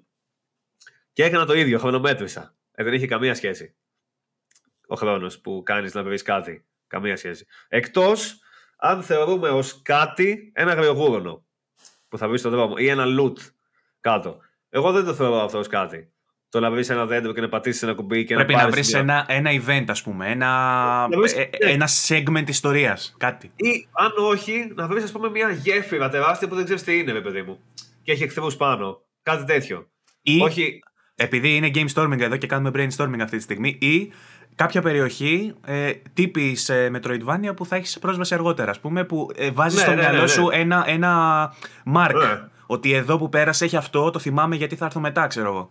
Ισχύει, κάτι τέτοιο. Να βρεις κάτι που θα σου κάνει κάποια εντύπωση. Α είναι και μια απλή μάχη. Αλλά όχι να είναι ένας αντίπαλος μόνος του που απλώς επιτίθεται το σκοτώνεις και τελείω. Αυτό δεν έχει ενδιαφέρον. Οπότε στο, στο, στο, Halo, στο Halo γίνεται αυτό, ας πούμε; Στο Halo, εγώ ε, που έπαιζα και μέτραγα, κάθε 30 με 40 δευτερόλεπτα έβρισκα κάτι το οποίο είχε κάποιο ενδιαφέρον. Είτε ήταν κάποιο mechanic, π.χ. Spartan Core ή Outpost. Έχει κάτι Outpost π.χ. που έχει μέσα αποστολές ξεχωριστές. Ναι. Έχεις σπάσει αυτό, σπάσει εκείνος, σπάσει το άλλο. Έχει διάφορα που γίνεται της καριόλας μέσα εκεί. Είναι ωραίο γιατί είναι πολύ περισσότερο από τα, υπόλοιπα. Από το κανονικό campaign γίνεται χαμός. Ναι. Μπαίνουν μέσα βαρδές, γίνεται της πουτάνας. Είχε αυτό. Μετά βρίσκεις ένα όχημα κάπου δηλαδή. Μετά βρίσκεις κάτι Marines. Μπορεί να μην είναι όλα. Οπότε, μπορούμε να, να πατεντοποιήσουμε μία έννοια, έναν λόγο, ένα ratio, ε, ναι. που θα είναι ε, ο αριθμός των events, των σημαντικών events ή όλων αυτών που περιγράψαμε πριν, είτε gameplay στοιχείων, είτε ιστορικών στοιχείων, είτε οποιοδήποτε, οποιοδήποτε άλλο στοιχείο. Προς το, το οποίο θες να ασχοληθείς έστω λίγο. Ναι, προς το συνολικό μέγεθος του χάρτη. Που αυτό μας βγάζει ένα κλάσμα, ένα, ένα λόγο ε, που μας δίνει το ενδιαφέρον του παιχνιδιού. Γιατί όταν Εγώ θεωρώ ότι αυτό ισχύει, όντως. Δηλαδή, αν πατεντοποιήσουμε αυτό ως VG24 και βγάλουμε έναν τέτοιο λόγο, έναν αριθμό ή ένα ποσοστό που βγαίνει από αυτό, από αυτή τη, ε, αυτό το κλάσμα, βγάζουμε το πόσο ενδιαφέρον είναι το παιχνίδι. Σε σχέση δηλαδή το, το μέγεθος, γιατί στον αντίποδα, ναι. πούμε, στην άλλη άκρη μπορούμε να έχουμε το Death Stranding, ας πούμε, που ναι, μεν έχει τις αφηγηματικές του τεχνικές. Ναι, αλλά... Όμως σε βάζει σε ένα μεγάλο χάρτη που ίσως να μην συναντάς πολλά. σω λέω. Όμως, ίσως, αλλά, λέω. αλλά ναι. όμω και το Death Stranding. Αλλά στο Death Stranding ένα ποτάμι είναι, είναι gameplay mechanic, ναι. ναι, γιατί θα σε βάλει. Δηλαδή, Λάθος παράδειγμα, ναι, συγγνώμη. Μπορεί να χρειαστεί ας πούμε, να κάνεις δύο λεπτά για να περάσεις το ποτάμι, ξέρω εγώ, και να σκεφτείς πώς να το περάσεις, να σου πέσουν τα πράγματα μέσα, δηλαδή να γίνει κάτι. Ναι, ναι, ναι. ναι, ναι. Μόλις θα δεις το ποτάμι θα πεις, Ωχ. Δηλαδή. Έχει που ενώ, κάποιο... ενώ στο Far Cry απλά θα βουτήξεις και θα περάσεις απέναντι, ας πούμε. Αυτό το Far Cry για παράδειγμα περνάνε, δεν έχει τύχει να το μετρήσω. Θα το μετρήσω μάλιστα γιατί το έχω βάλει γιατί παίζω το DLC τώρα με το VAS. Θα το μετρήσω και εκεί πέρα από περιέργεια. Έχω την εντύπωση όμως ότι στο Far Cry παίζει να περάσουν και 4 λεπτά, ας πούμε, χωρί να γίνει τίποτα. Και απλά να τρέχεις και να βλέπεις ένα αυτοκίνητο να περνάει π.χ. μια περιπολία τέτοια φάση γιατί είναι τόσο μεγάλος ο χάρτης. Τόσο μεγάλος και επαναλαμβάνονται τόσο πολύ τα ίδια πράγματα που τελικά μια περιπολία δεν είναι κάτι ενδιαφέρον. Ναι. Τελικά. Αν είχε λιγότερες, ας πούμε στο, στο Death Stranding, μια περιπολία είναι σημείο ενδιαφέροντος. Γιατί θα δεις μία κάθε δεν ξέρω εγώ πότε. Δεν είναι θα βλέπει κάθε δύο λεπτά. Άρα μόλι τη δεις θα πεις: Όποια θα κάνω τώρα. Και, και, το loot, και το loot που θα πάρεις είναι πιο σημαντικό, ας πούμε. Ναι. Από ότι. Να πάρεις σφαίρες, ναι, ναι. ή κάτι τέτοιο. Ναι. Οπότε τελικά έχει σημασία το πόσο συχνά βρίσκεις τι. Στο, στο χέλο, επειδή είναι μικρός ο χάρτης, δεν σε αφήνει η σχέση, η σχέση ποσότητας και ποιότητας, εν πάση περιπτώσει, για να το γενικεύσουμε yeah. ακόμα περισσότερο, έχει πολύ καλή τέτοια σχέση το Halo. Ε, και αυτό είναι λογικά το συμπέρασμα που βγάζουμε που λείπει από πολλά open world παιχνίδια που ναι. γίνονται φλίαρα. Που καταλήγεις, ας πούμε, στο Assassin's Creed Odyssey για να έχεις όλη την Ελλάδα μέσα σχεδόν, να έχεις κάτι, δια, δια, κάτι αποστάσεις τεράστιες και να έχεις και άλογο που στο Halo δεν έχεις. Έχεις αυτοκίνητα, αλλά έστω εγώ πήγαινα χωρίς αυτοκίνητα, λέω τώρα. Να έχεις και άλογο και να τρέξεις, ας πούμε, δύο λεπτά χωρίς να έχει τίποτα. Από την άλλη θα μου πει άλλος ότι ποσοτικά και σε έκταση έχει πολλά πράγματα το Assassin's Creed, αλλά έχει και περιεχόμενο υπό την έννοια του loot. Όμως αυτά που γίνονται καταντούν μονότονα, ρε παιδί μου, ναι. γιατί λες ότι Α, βρήκα ένα crate. Ξέρω ότι από εδώ και πέρα θα βρίσκω crates. Βρήκα ένα σεντούκι που έχει μέσα το τάδε loot, ας πούμε, που έχει 50 όλο το παιχνίδι, άρα πρέπει να βρω άλλα 49. Και έχει και αυτό. Από εκεί και πέρα λες, Α, είναι αυτό. Οπότε έχω μία λίστα που πρέπει να διαγράψω άλλα 49 από τη λίστα και καθώς πηγαίνω. Είναι ναι. πολλά. Αυτό είναι το πρόβλημα το κύριο, ότι είναι πολλά. Άμα ήταν 10, δεν είναι πρόβλημα. Ή Επίσης, αν, αν, δεν είχε, ρε παιδί μου, αν δεν είχε αυτή, αυτή την έννοια του hoarding, του να μαζεύεις δηλαδή πολλά πράγματα τα ίδια που τα μαζεύεις απλά επειδή είσαι completionist, επειδή θες να τα έχεις όλα. Ναι. Αν ήταν τελείως random τα πράγματα, ρε παιδί μου. Του Ή άμα σου έδινε και κάποιο άλλο κίνητρο, όπως τα Spartan Core που έλεγα τώρα, που σου ξεκλειδώνουν αυτό Να σου Ναι. και να... Δηλαδή, να δεν πάρεις- γνωρίζεις, να μην γνωρίζεις τι μηχανισμούς θα ξεκλειδώσεις, να είναι μια έκπληξη το τι μηχανισμού θα ξεκλειδώσει. Να μην σου λέει για παράδειγμα ότι κοίτα να δεις με κάθε βάση που θα παίρνεις θα γίνει 10% πιο γρήγορος. Οπότε εσύ Ναι. αρχίζεις και ψάχνεις τις βάσεις για να γίνεις πιο γρήγορος και πιο γρήγορος και πιο γρήγορος. Αλλά σε κάθε βάση που θα συναντάς μπροστά σου να παίρνεις κάτι το οποίο δεν θα ξέρεις τι είναι. Ή να σου ανοίγει ένα κομμάτι ιστορίας το οποίο δεν γνωρίζεις τίποτα γι' αυτό. Όντως. Ένα cutscene, ας πούμε. Ναι. Καταλαβες. Τελικά, τελικά, ρε παιδί μου, εγώ νομίζω τελικά ότι με βάση αυτά που λέμε τώρα, ίσως θα πρέπει να με κρίνουν λίγο οι χάρτες. Ενδεχομένως. Το έχουμε Ίσως να ξανασυζητήσει αυτό, ότι ίσως τα παιχνίδια έχουν γίνει πολύ μεγάλα, όμως μετά Ναι. ανοίγει μια άλλη κουβέντα σε φάση κατά πόσο αξίζουν τα παιχνίδια τα λεφτά μας, αν μας ε, δίνουν περισσότερο χρόνο. Δηλαδή, Εντάξει, μπορεί- ε, αν μπορεί να αξίζει σου να δώσει- δώσω 60 ευρώ για ένα παιχνίδι που είναι 120 ώρες, ή αν αξίζει να δώσω 60 ευρώ για ένα παιχνίδι που είναι 13 ώρες, σαν το Halo. Ναι, αλλά μπορεί να σου δώσει και 60 ώρες χωρίς να είναι έτσι ο χάρτη και να Ουσιώδης. τρέχεις. Να σου δώσει. Ας πούμε, ας πούμε στο. Για παράδειγμα, ε, ένα βήμα προς θετική κατεύθυνση κατά τη γνώμη μου ήταν στο Valhalla. Μμ. Που τα side quest στο Valhalla είχαν όντω ενδιαφέρον. Ναι. Δεν ήταν σε φάση ένας τύπος μου έκλεψε το μπουφάν. Πήγαινε βρέστον. Ο επόμενος. Ε, ένας άλλος τύπος μου έκλεψε το παντελόνι. Ήτανε, είχε πράγματα που ακόμα τα θυμάμαι. Δηλαδή, που θυμάμαι ακόμα. Τις ιστοριούλε αυτές τι μικρές που είχε. Κάτι βλακίες. Είτε ήταν βλακίες, έβρισε έναν τύπο ας πούμε, που είχε ένα τσεκούρι στο κεφάλι και σε έβαζε Ναι, να αυτό, κάνει μια αυτό. βλακεία και το, το, το reward ήταν το τσεκούρι που είχε στο κεφάλι του. ας πούμε. ναι, ήταν ωραίο αυτό όμως. Εμένα μ' άρεσε γιατί είχε πλάκα. Δηλαδή, το θυμάσαι μετά. Λες ότι είχα παίξει μια φορά ένα παιχνίδι που ήταν ένας τύπος με ένα τσεκούρι στο κεφάλι, ξέρω εγώ. Ναι. Ε, Ο άλλος που ήθελε να μπει μέσα σε μια φωτιά. Είχε διάφορα τέτοια πράγματα που ή- ήταν καλό βήμα γιατί σου έδινε και χρόνο παραπάνω, σου έδινε και loot. Είχες ένα open world ρε παιδί μου που σε μια σχεδόν ε, δευτερεύουσα τοποθεσία, σε μια διάφορη τοποθεσία, είχε ένα πάρα πολύ καλό quest. Βλέπε Witcher Ναι. για παράδειγμα, που είχε κάποια, είχε κάποια side quests που ήταν ε, στο διαόλου το κέρατο, που δεν, είχαν, που δεν περίμενες ότι μπορεί να σου φτιάξει ένα. Ε, Θυμάμαι για παράδειγμα εκτός από το Red Baron που το θυμόμαστε όλοι, είχε ένα side quest το οποίο ήταν σε μια καλύβα με έναν άνθρωπο που είχε γίνει ηλικάνθρωπο. Ναι, το θυμάμαι. Και εγώ. είχε μέσα σε ένα δάσος πεταμένο μια καλύβα που είχε υπόγειο και έπρεπε να ψάξεις το quest για να δεις ότι υπάρχει υπόγειο από κάτω και πήγαινες και έβλεπες την ιστορία που υπάρχει με τον λικάνθρωπο εκεί πέρα. Τρομερό Ναι. side quest και ήταν στο διαόλου το κέρατο πεταμένο που απλά πήγαινες και το σήκωνες αυτό το side quest. Δεν ήταν στο main. Ναι. Ωραίο, ωραίο open world του, του Witcher, έτσι. Γιατί το Ναι, ναι, θυμόμαστε ναι. τόσο ωραίο, γιατί το θυμόμαστε τόσο ωραίο, γιατί είχε τρομερά side quests διάσπαρτα μέσα σε αυτό, το, σε αυτό το open world. Μα αυτό πρέπει να κάνουν τελικά. Ή αυτό που κάνει το Halo, να το μικρύνουν, να βάλουν λιγότερα πράγματα, να έχουν όλα κάποιο νόημα και να είναι πιο λίγα και απλή δομή, χωρίς να, σου, να σου παρουσιάζει ότι σου φτιάξαμε το μεγαλύτερο κόσμο του κόσμου, το μεγαλύτερο κόσμο του αιώνα και θα δεις, θα, θα χαθείς στο immersion και τελικά να παίζεις και η μισή ώρα από αυτή που παίζεις να είναι πατάς το μοχλό στα πάνω και να περιμένεις έτσι. Πότε φτάσεις στο επόμενο marker, ας πούμε. Το οποίο δεν έχει κανένα νόημα τελικά. Κανένα Επίσης, απολύτως νόημα. Επίσης, πολύ σημαντικό μέρος του open world είναι το, τα δευτερεύοντα κομμάτια του traversal, όχι δηλαδή τα πόδια σου. Αν έχεις άλογο, το πόσο καλά παίζει το άλογο και τι μπορείς να κάνεις με αυτό. Αν έχεις διαστημόπλαιο, τι μπορείς να κάνεις με το διαστημόπλαιο. Μμμ. Α, Συγγνώμη. Ε, αν υπάρχουν ε, shortcuts ή αν υπάρχει οποιαδήποτε άλλη μέθοδος που σε παίρνει από το ένα σημείο του χάρτη στην άλλη, πόσο ενδιαφέρον είναι και πόσο αναβαθμίσιμο. Ε, Όπως Το, το Death Stranding πάλι παράδειγμα. Πολύ καλό, καλό παράδειγμα. Που έχει πάρα πολλούς τρόπους για τα traversal. Ειδικά στο Director's Cut που έχει βάλει καινούργια. Έχει άπειρα πράγματα να δοκιμάσεις για να πας από το ένα σημείο στο άλλο. Και αυτό, αυτό, είναι, αυτό ας πούμε, όντως είναι ενδιαφέρον. Όταν είναι ένα mechanic και κάπως κάτι κάνεις για να πας απέναντι και δεν πατάς απλά ένα κουμπί και περιμένεις. Έτσι απλά περιμένεις. Κάτι κάνεις για να Ή φτάσεις δεν, εκεί. δεν παίρνεις ένα τετράτροχο ή ένα δίτροχο όχημα το οποίο είναι ίδιο με όλα τα υπόλοιπα και απλά πηγαίνεις του πάνω από τα βουνά και τα πηδάς, ας πούμε. Ναι. Στο Death Stranding, για παράδειγμα, είχε συγκεκριμένα ποτάμια στα οποία έπρεπε να έχεις ψηλό αυτοκίνητο και να το σηκώσεις το αυτοκίνητο για να δουλέψει το ύψος Ισχύει. προς όφελός σου και να μην πνιγείς και να μην σου πάρει τα πράγματα που αν κάνεις τη μαλακία, χάνεις το κάργο που έχεις. Όλα αυτά εντωμεταξύ προς υπεράσπιση όσων λέγαμε δύο χρονιές πίσω που κάναμε επεισόδια στα podcasts και λέγαμε ότι έχει gameplay το Death Stranding και είναι καλό το gameplay του. Απλά Όχι είναι απλά έχει. ότι γίνεται βαρετό, γίνεται πολλές φορές. Απλά Εντάξει, έχει ναι, πράγματα ισχύει. μέσα. Αλλά έχει πράγματα και επίσης είναι, είναι, είναι τώρα που αρχίζει να, εγώ νομίζω ότι αρχίζει να κάνει κάπως κύκλο αυτό το πράγμα με το Open World. Είναι πολλοί ο κόσμος που λέει ότι βαριέται να παίξει Far Cry επειδή βαριέται να παίξει ένα τεράστιο κόσμο με βάσεις και με τέτοια από όλα τα ίδια. Άρχισε να κάνει λίγο κύκλο και τώρα φαίνεται λίγο το Death Stranding. Ότι έκανε κάποια πράγματα τα οποία ίσως και να πρέπει να, να ακολουθήσουν κι άλλοι. Όχι ακριβώς το ίδιο εννοώ, αλλά να ακολουθήσουν την, την προσέγγιση αυτή. Ότι για να φτάσω από το ένα σημείο στο άλλο, κάτι θα γίνεται εκεί ενδιάμεσα. Δεν θα είναι απλά ένα κουμπί. θα πρέπει να κάνεις κάτι όντως για να πας από το ένα σημείο στο άλλο. Νομίζω ότι είναι πολύ σημαντικό το πόσο ενδιαφέρουσα είναι η διαδικασία του να πας από το Α στο Β σε ένα open world. Όπως επίσης είναι και ένα άλλο που είδα στο Horizon τώρα και το σκεφτόμουν, στο Zero Dawn. Α πούμε, πήγα κάπου στο Zero Dawn και βλέπω στο χάρτη ένα θαυμαστικό, ξέρω εγώ, πάνω σε ένα μέρος. Α, και λέω τι είναι αυτό, quest θα είναι, ας πάω. Και πήγα. Και ήταν όντως quest.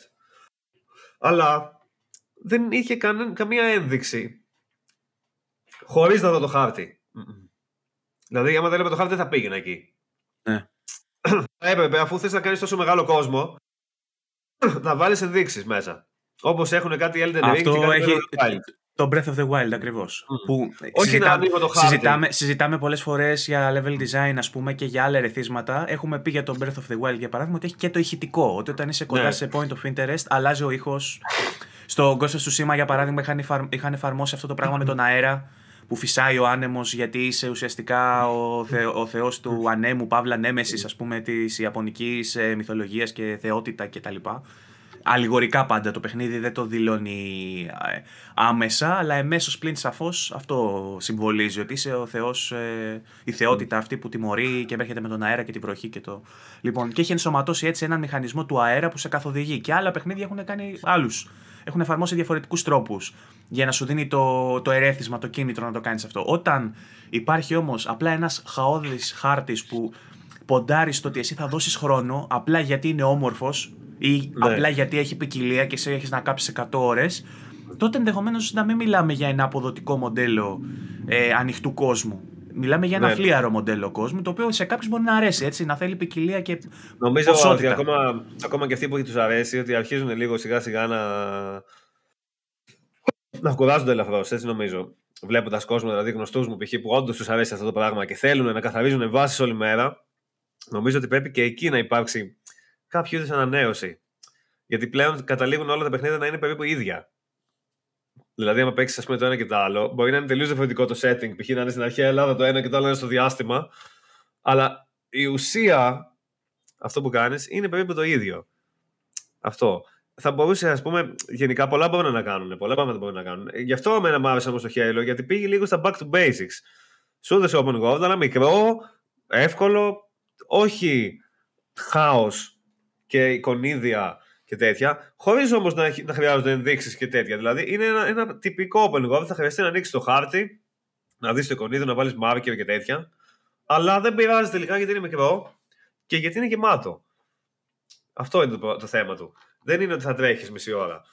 Ε, αλλά όταν ένα παιχνίδι έχει ένα τεράστιο open world και πρέπει εγώ να ανοίγω το χάρτη και να κοιτάω τα εικονίδια που προκύπτουν ως διαμαγεία στο χάρτη, ξαφνικά υπάρχει ένα θαυμαστικό ξέρω και έχει quest. Αυτό νομίζω ότι δεν χάνει και το immersion. Επίσης, δηλαδή. ένα, ένα ωραίο στοιχείο πούμε, σε open world ε, το, είχε το Mad Max. Ε, το οποίο έπρεπε να ανέβεις σε εκείνα τα αερόστατα, αν θυμάσαι, και ναι. να χρησιμοποιήσεις τα κιάλια ε, ενώ είσαι πάνω στο αερόστατο για να κάνεις. Ε, να εμφανίσεις στον χάρτη τα σημεία ενδιαφέροντος. Αυτό μου αρέσει περισσότερο γιατί ε, σε βάζει τη διαδικασία να, να κάνεις μια μακροσκοπική έστω μελέτη του χάρτη στον οποίο παίζεις, σε αντίθεση με άλλα παιχνίδια που απλά περνάς από δίπλα και σου εμφανίζεται ναι. στο χάρτη. Μπορεί δηλαδή εσύ, σαν gamer, την ώρα που παίζεις, να μην έχεις αντιληφθεί καν ότι πέρασες δίπλα από ένα point of interest. Αλλά επειδή είσαι στο radius, σε αυτόν τον κύκλο πούμε, των 2 χιλιόμετρων που σου κάνει εμφάνιση. Αυτό, στο αυτό λέω και εγώ τώρα. Ναι, αυτό ακριβώς ναι. λέω. Το ίδιο, κάνω απλά το ξέρεις, το ναι. ενισχύει αυτό που λες ρε παιδί. Αυτό ακριβώς. Ναι, και, αυτό. Και δίνω, δίνω και ένα παράδειγμα από παιχνίδι που το κάνει σωστά. Ότι δηλαδή σου λέει θα, πας, τώρα, ναι. θα ψάξεις να βρεις από μακριά που φαίνονται τα αερόστατα από μακριά γιατί βλέπεις ένα μπαλόνι. Όταν δεις κάτι τέτοιο, θα πας εκεί να ανέβεις αυτό για να δεις γύρω σου τι γίνεται. Επίσης, ναι, κάτι τέτοιο έκανε και το Shadow of Mordor και το Ghost of Mordor, πώς λεγόταν αυτό, αντίστοιχα. Το οποίο το πρώτο, το πρώτο παιχνίδι είχε πολύ ωραίο open world, το δεύτερο δεν ήταν καθόλου ωραίο. Το δεύτερο το open world ήταν λίγο χειρότερο, ναι. Ήταν, ήταν σχεδόν κακό, ενώ το πρώτο μου άρεσε πάρα πολύ. Ε, ωραίο open world με πάλι ε, αντίστοιχες αξίες εξερεύνησης ήταν το Metal Gear το 5, το τελευταίο που έβγαλε η Konami. Και παρόλο, ναι. παρόλο που και αυτό είχε το κλασικό πρόβλημα, ότι κάποιες στιγμές απλά έτρεχες για πολύ μεγάλο διάστημα χωρίς να είχε τίποτα. Μπορούσε να είναι μικρότερο δηλαδή. Ναι, ναι. Όχι να είναι μικρότερο, να είναι βέβαια, βάση κοντά. Βέβαια, εκεί πέρα δεν μιλάμε για αμυγός open world παιχνίδι, γιατί τα, δεν ήταν randomly generated τα events. είχε, είχε συγκεκριμένες πίστες που αν τις έβαζες, ξέρεις ότι εκεί θα έχει ένα event. Όμως ήταν ένα μεγάλο sandbox στο οποίο με με την κάθε side mission, με την κάθε δευτερεύουσα αποστολή, θα μπορούσε να αξιοποιήσει ένα διαφορετικό σημείο. Αν εσύ είχες πάρει μια αποστολή που ήταν τέρμα βόρεια και είχες πάει τέρμα νότια και έπαιζες, δεν θα βρει τίποτα. Και αυτό ναι, είναι λάθος. Όμως το συγκεκριμένο σημείο δεν ήταν άχρηστο, σε μια άλλη αποστολή αξιοποιείται. Ναι, ναι. Δεν είναι, το αμυγός, δεν είναι το αμυγός open world παιχνίδι όμως που συζητάμε τώρα. Αν έπρεπε να δώσω την επιτομή, την έχω πει ήδη, είναι το Red Dead Redemption 2 για μένα. Πάντως το, το Metal Gear που λες τώρα, ας πούμε, το open world είχε νόημα. Γιατί; Όταν ήταν μια βάση με εχθρούς, ήταν τελείως διαφορετικό. Άμα θα πας από εδώ, από εκεί, άμα θα ανέβεις στο βουνό, σου έδινε δηλαδή προσεγγίσεις ενώ ένα μη open world stealth παιχνίδι, είσαι σε ένα συγκεκριμένο δρόμο και απλά κρύβεσαι. Σε αυτό μπορούσε να προσεγγίσεις από αλλού, να επιτεθείς από εκεί, να πετάξεις χειρομοβίδες, να, να ρίξεις save strike. Και αυτό είχε πάρα πολύ νόημα. Δηλαδή είχε λόγο που ήταν open world αυτό το πράγμα. Είχε λόγο ύπαρξης ο ανοιχτός κόσμος, δηλαδή σου έδινε κάποια στοιχεία. Αλλά όχι σε όλα τα παιχνίδια. Δηλαδή σε κάποια παιχνίδια αισθάνομαι καμιά φορά ότι αν δεν ήταν open world, ίσως ήταν και καλύτερα. Αυτό είναι το πρόβλημα. Ισχύει αυτό. Και ίσως πολλά γίνονται απλά και μόνο για να μεγαλώσει η διάρκεια τους και να μπορούν να διαφημίσουν ότι παίξτε 50 απολαυστικές ώρες του παιχνιδιού μας, άσχετα που μπορεί εν τέλει να μην είναι και οι 50 απολαυστικές. Απ' την ε... άλλη όμως, αυτό που λες τώρα, πάνω σε αυτό που λες τώρα. Στο Halo για παράδειγμα, ισχύει ότι Open World, αν εξαιρέσουμε ότι σου δίνει κάποια upgrades και τέτοια, γενικά υπάρχει και να αυξάνει τη διάρκεια. Αυτό όμως δεν είναι κακό όταν δεν είσαι υποχρεωμένος να το κάνεις. Εγώ π.χ. τερμάτισα το Halo σε 15 ώρες, πώ το τερμάτισα, και είχα τερματίσει 40% λέει του παιχνιδιού. Άρα έχω ακόμα 60% σε open world δραστηριότητε. Άμα δεν θες, δεν τις παίξεις. Δεν σου έδωσε ένα campaign 2 ώρες και το υπόλοιπο. Σου έδωσε ένα campaign που είναι όπως περιμένεις να είναι ένα Halo campaign, ένα campaign του Halo στη διάρκεια, γιατί τόσα ήταν όλα και μικρότερα ίσως. Περίπου τόσα ήταν όλα τα, τα Halo. Σου δίνει ένα κανονικό campaign και σου λέει: Θες να παίξεις κι άλλος open world, παιδί μου. Παίξει άλλε 20 ώρες, δεν υπάρχει πρόβλημα. Αλλά δεν χρειάζεται να το κάνεις. Ναι. Δεν σε βάζει να κάνεις quest του στυλ ακολούθα αυτόν. Όπως είναι όλα τα open world. Που σε βάζει να ακολουθήσει έναν τύπο στο open world. Ή περπάτα μαζί με αυτόν. Ή πήγαινε στον καταβλισμό και βρει τα στοιχεία κάνοντας scan. Βασικά το χειρότερο είναι περ, περπα, περπατήστε μαζί από το point A του point B καθώς σου λέει την ιστορία. Αυτό δεν μπορεί. Ναι, ναι. Τουλάχιστον Ισχύει. με τον συμβατικό τρόπο που το κάνουν παιχνίδια σαν το Assassin's Creed. Την έχουμε ναι, πετσοκόψει βέβαια τη Ubisoft. Υπάρχει. Σήμα, υπάρχει... Υπάρχει... το σήμα. Πρέπει να φτάσει ακριβώς στο σωστό σημείο. Μπράβο. Να σταματήσει εκεί και τότε ξεκινάει. Μπράβο, είστε Τσουσίμα για να μην λέω μόνο για Ubisoft. Το οποίο βέβαια Τσουσίμα το έχουμε χαρακτηρίσει εμείς ως μια καλή προσπάθεια Assassin's Creed. Έτσι όπως πρέπει ναι. να ήταν ένα Assassin's Creed. Ε, υπάρχουν όμως και παιχνίδια σαν το Red Dead Redemption που έχει πολλούς διαφορετικούς τρόπους να μιλάς στον δρόμο με όποιον θες από τα companions. Έχει randomly generated ε, events που μπορεί να συμμετέχουν τα companions, να σταματήσουν να σου μιλάνε για αυτό που σου μιλούσαν και να έρθουν μαζί σου να σώσετε μια κυρία από την αρκούδα και μετά να ανέβεις πάνω στο άλογο και να σου πει που είχαμε μείνει. Α, ναι, σου έλεγα για το Secret ναι, ναι. Quest. Πάμε. Φοβερό αυτό. Αυτό λοιπόν, ήταν βέβαιο, ναι. Και υπάρχουν και παιχνίδια σαν το Last of Us, το οποίο όμως δεν μπορεί να χαρακτηριστεί και αυτό αμυγός open world, γιατί είναι πιο γραμμικό, απλά με μεγάλες περιοχές στην κάθε τοποθεσία, που εκεί γίνεται τέλεια αυτή η εξιστόρηση ε, μέσω του παιχνιδιού χωρίς cutscenes. Εκεί γίνεται ναι. τέλεια αυτό το πράγμα. Απλά δεν μπορώ να το βάλω στη συνομοταξία των open world παιχνιδιών και το πώς επωφελούνται από το sandbox του είδους. Ναι, ε, όχι, δεν γίνεται, δεν γίνεται. Και αυτό με το διάλογο που λες, ναι. Θες να μου πεις κανένα άλλο παιχνίδι που έχεις εσύ πολύ ψηλά στην υπόλοιψή σου ως ε, φοβερό open world, ας πούμε, έχεις κάποιο άλλο στο νου σου; Να σκεφτώ.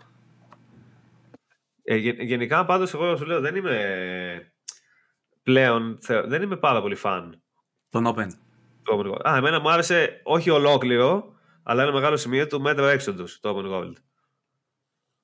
Η αρχή του μου άρεσε πάρα πολύ. Το πρώτος κόσμος. Στην... Δεν το έχεις παίξει, δεν ξέρω. Ε, δεν έχω φτάσει στην έρημο. Έχω παίξει μόνο ναι. τον πρώτο κόσμο που είναι χιονισμένος. Ο πρώτος κόσμος μου άρεσε πάρα πολύ. Πάρα πολύ. Full. Γιατί ήταν ότι. Ήταν, ήταν open world. Παρόλο που ήταν τμηματοποιημένο, ήταν open world. κάθε περιοχή ήταν ένα κλασικό open world με δραστηριότητες και τέτοια. Αλλά είχε πολύ ενδιαφέρον γιατί ας πούμε έβρισκε.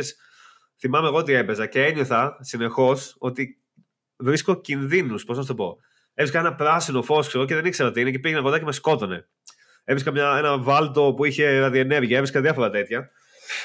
και έτσι θα βρίσκω πράγματα τα οποία σχετίζονται με το setting και δίνανε στοιχεία δηλαδή για τον κόσμο αυτό και μου προσθέτανε παραπάνω ε, γνώση για τον κόσμο και ατμόσφαιρα και immersion.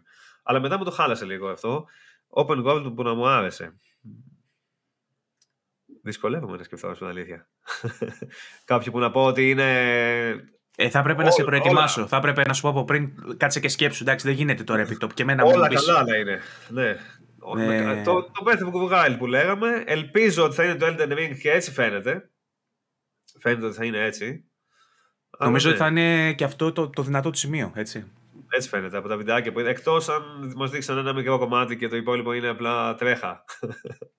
Γιατί στα βιντεάκια που έβλεπα φαινόταν ότι δεν τρέχεις πολύ ώρα χωρί να βλέπεις κάτι. Συνέχεια είχε κάτι. Είχε ένα καραβάνι, ξέρω εγώ, εδώ με κάτι τύπους. Κάτι γίγαντε δίπλα στο άλλο. Πιο πέρα μια σπηλιά. Αυτό είναι το ωραίο. Μα γι' αυτό είναι ωραίο το Open Goblin παιχνίδι.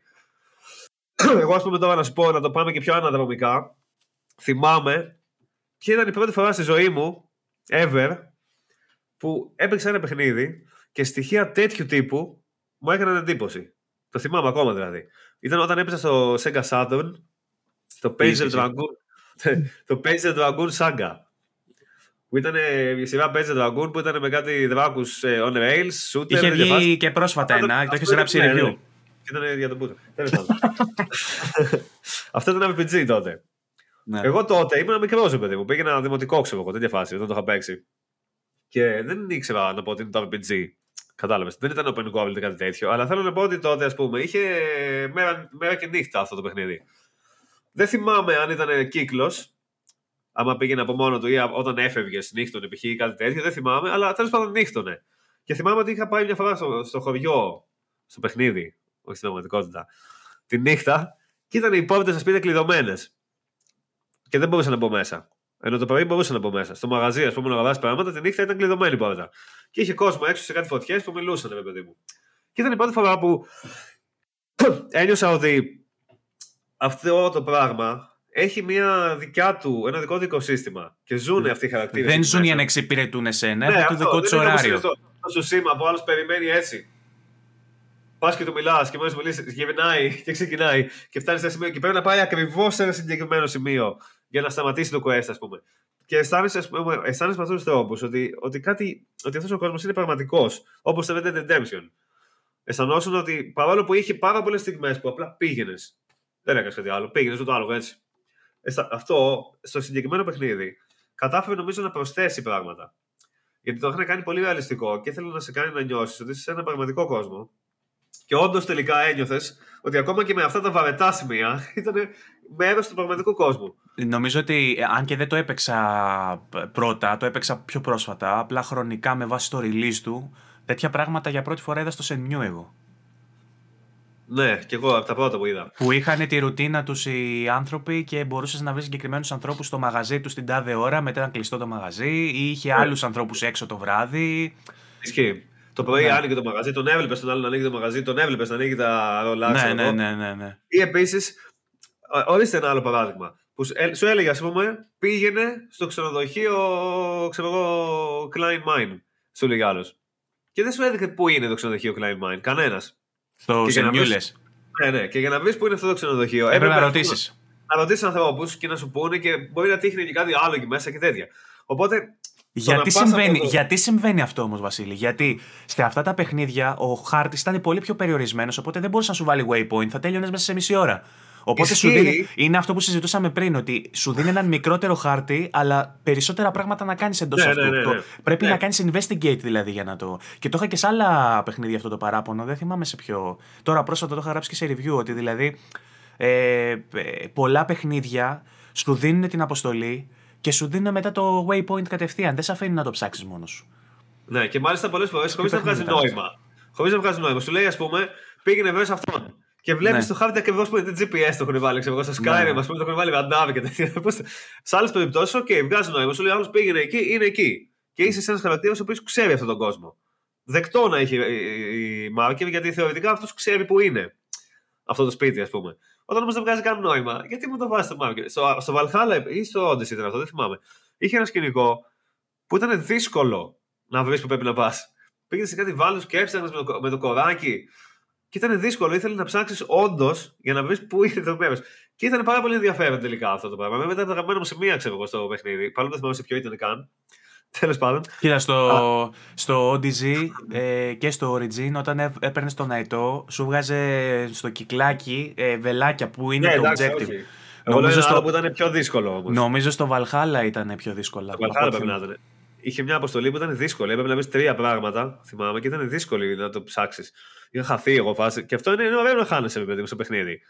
Ναι, είναι, ωραίο. είναι ωραίο να χάνεσαι σε ένα παιχνίδι 15 ώρων που θα σε πάει από τις 15 στις 16 ώρες γιατί μία ώρα έχεις ψάξει. Σε ένα αλλά... παιχνίδι που είναι 100 ώρες και θα σε πάει στις 110 επειδή πρέπει να ψάξεις ή στις 120. Όμως, όταν είναι ένα Witcher και θα χαθείς και όταν χαθείς θα βγεις κάπου αλλού και θα βρεις κάτι άλλο, επειδή χάθηκες, αυτό είναι πιο ωραίο τελικά. Και ας πούμε στο Shenmue αυτό που λέγαμε, είναι ότι σου λέει άλλος πήγαινε από το Α στο Β και για να πας από το Α στο Β πρέπει να κάνεις κάτι. Έχει κάποιο ενδιαφέρον. Θα δεις ένα διάλογο, θα δεις ένα τέτοιο, θα κάνεις κάτι. Κάτι θα κάνεις. Δεν θα πας απλά έτσι, πατώντας ένα κουμπί. Τελικά αυτό δεν έχει και τόσο ενδιαφέρον. Έχει σταματήσει να έχει ενδιαφέρον. Άλλες περιπτώσεις όμως είναι ας πούμε το Spider-Man.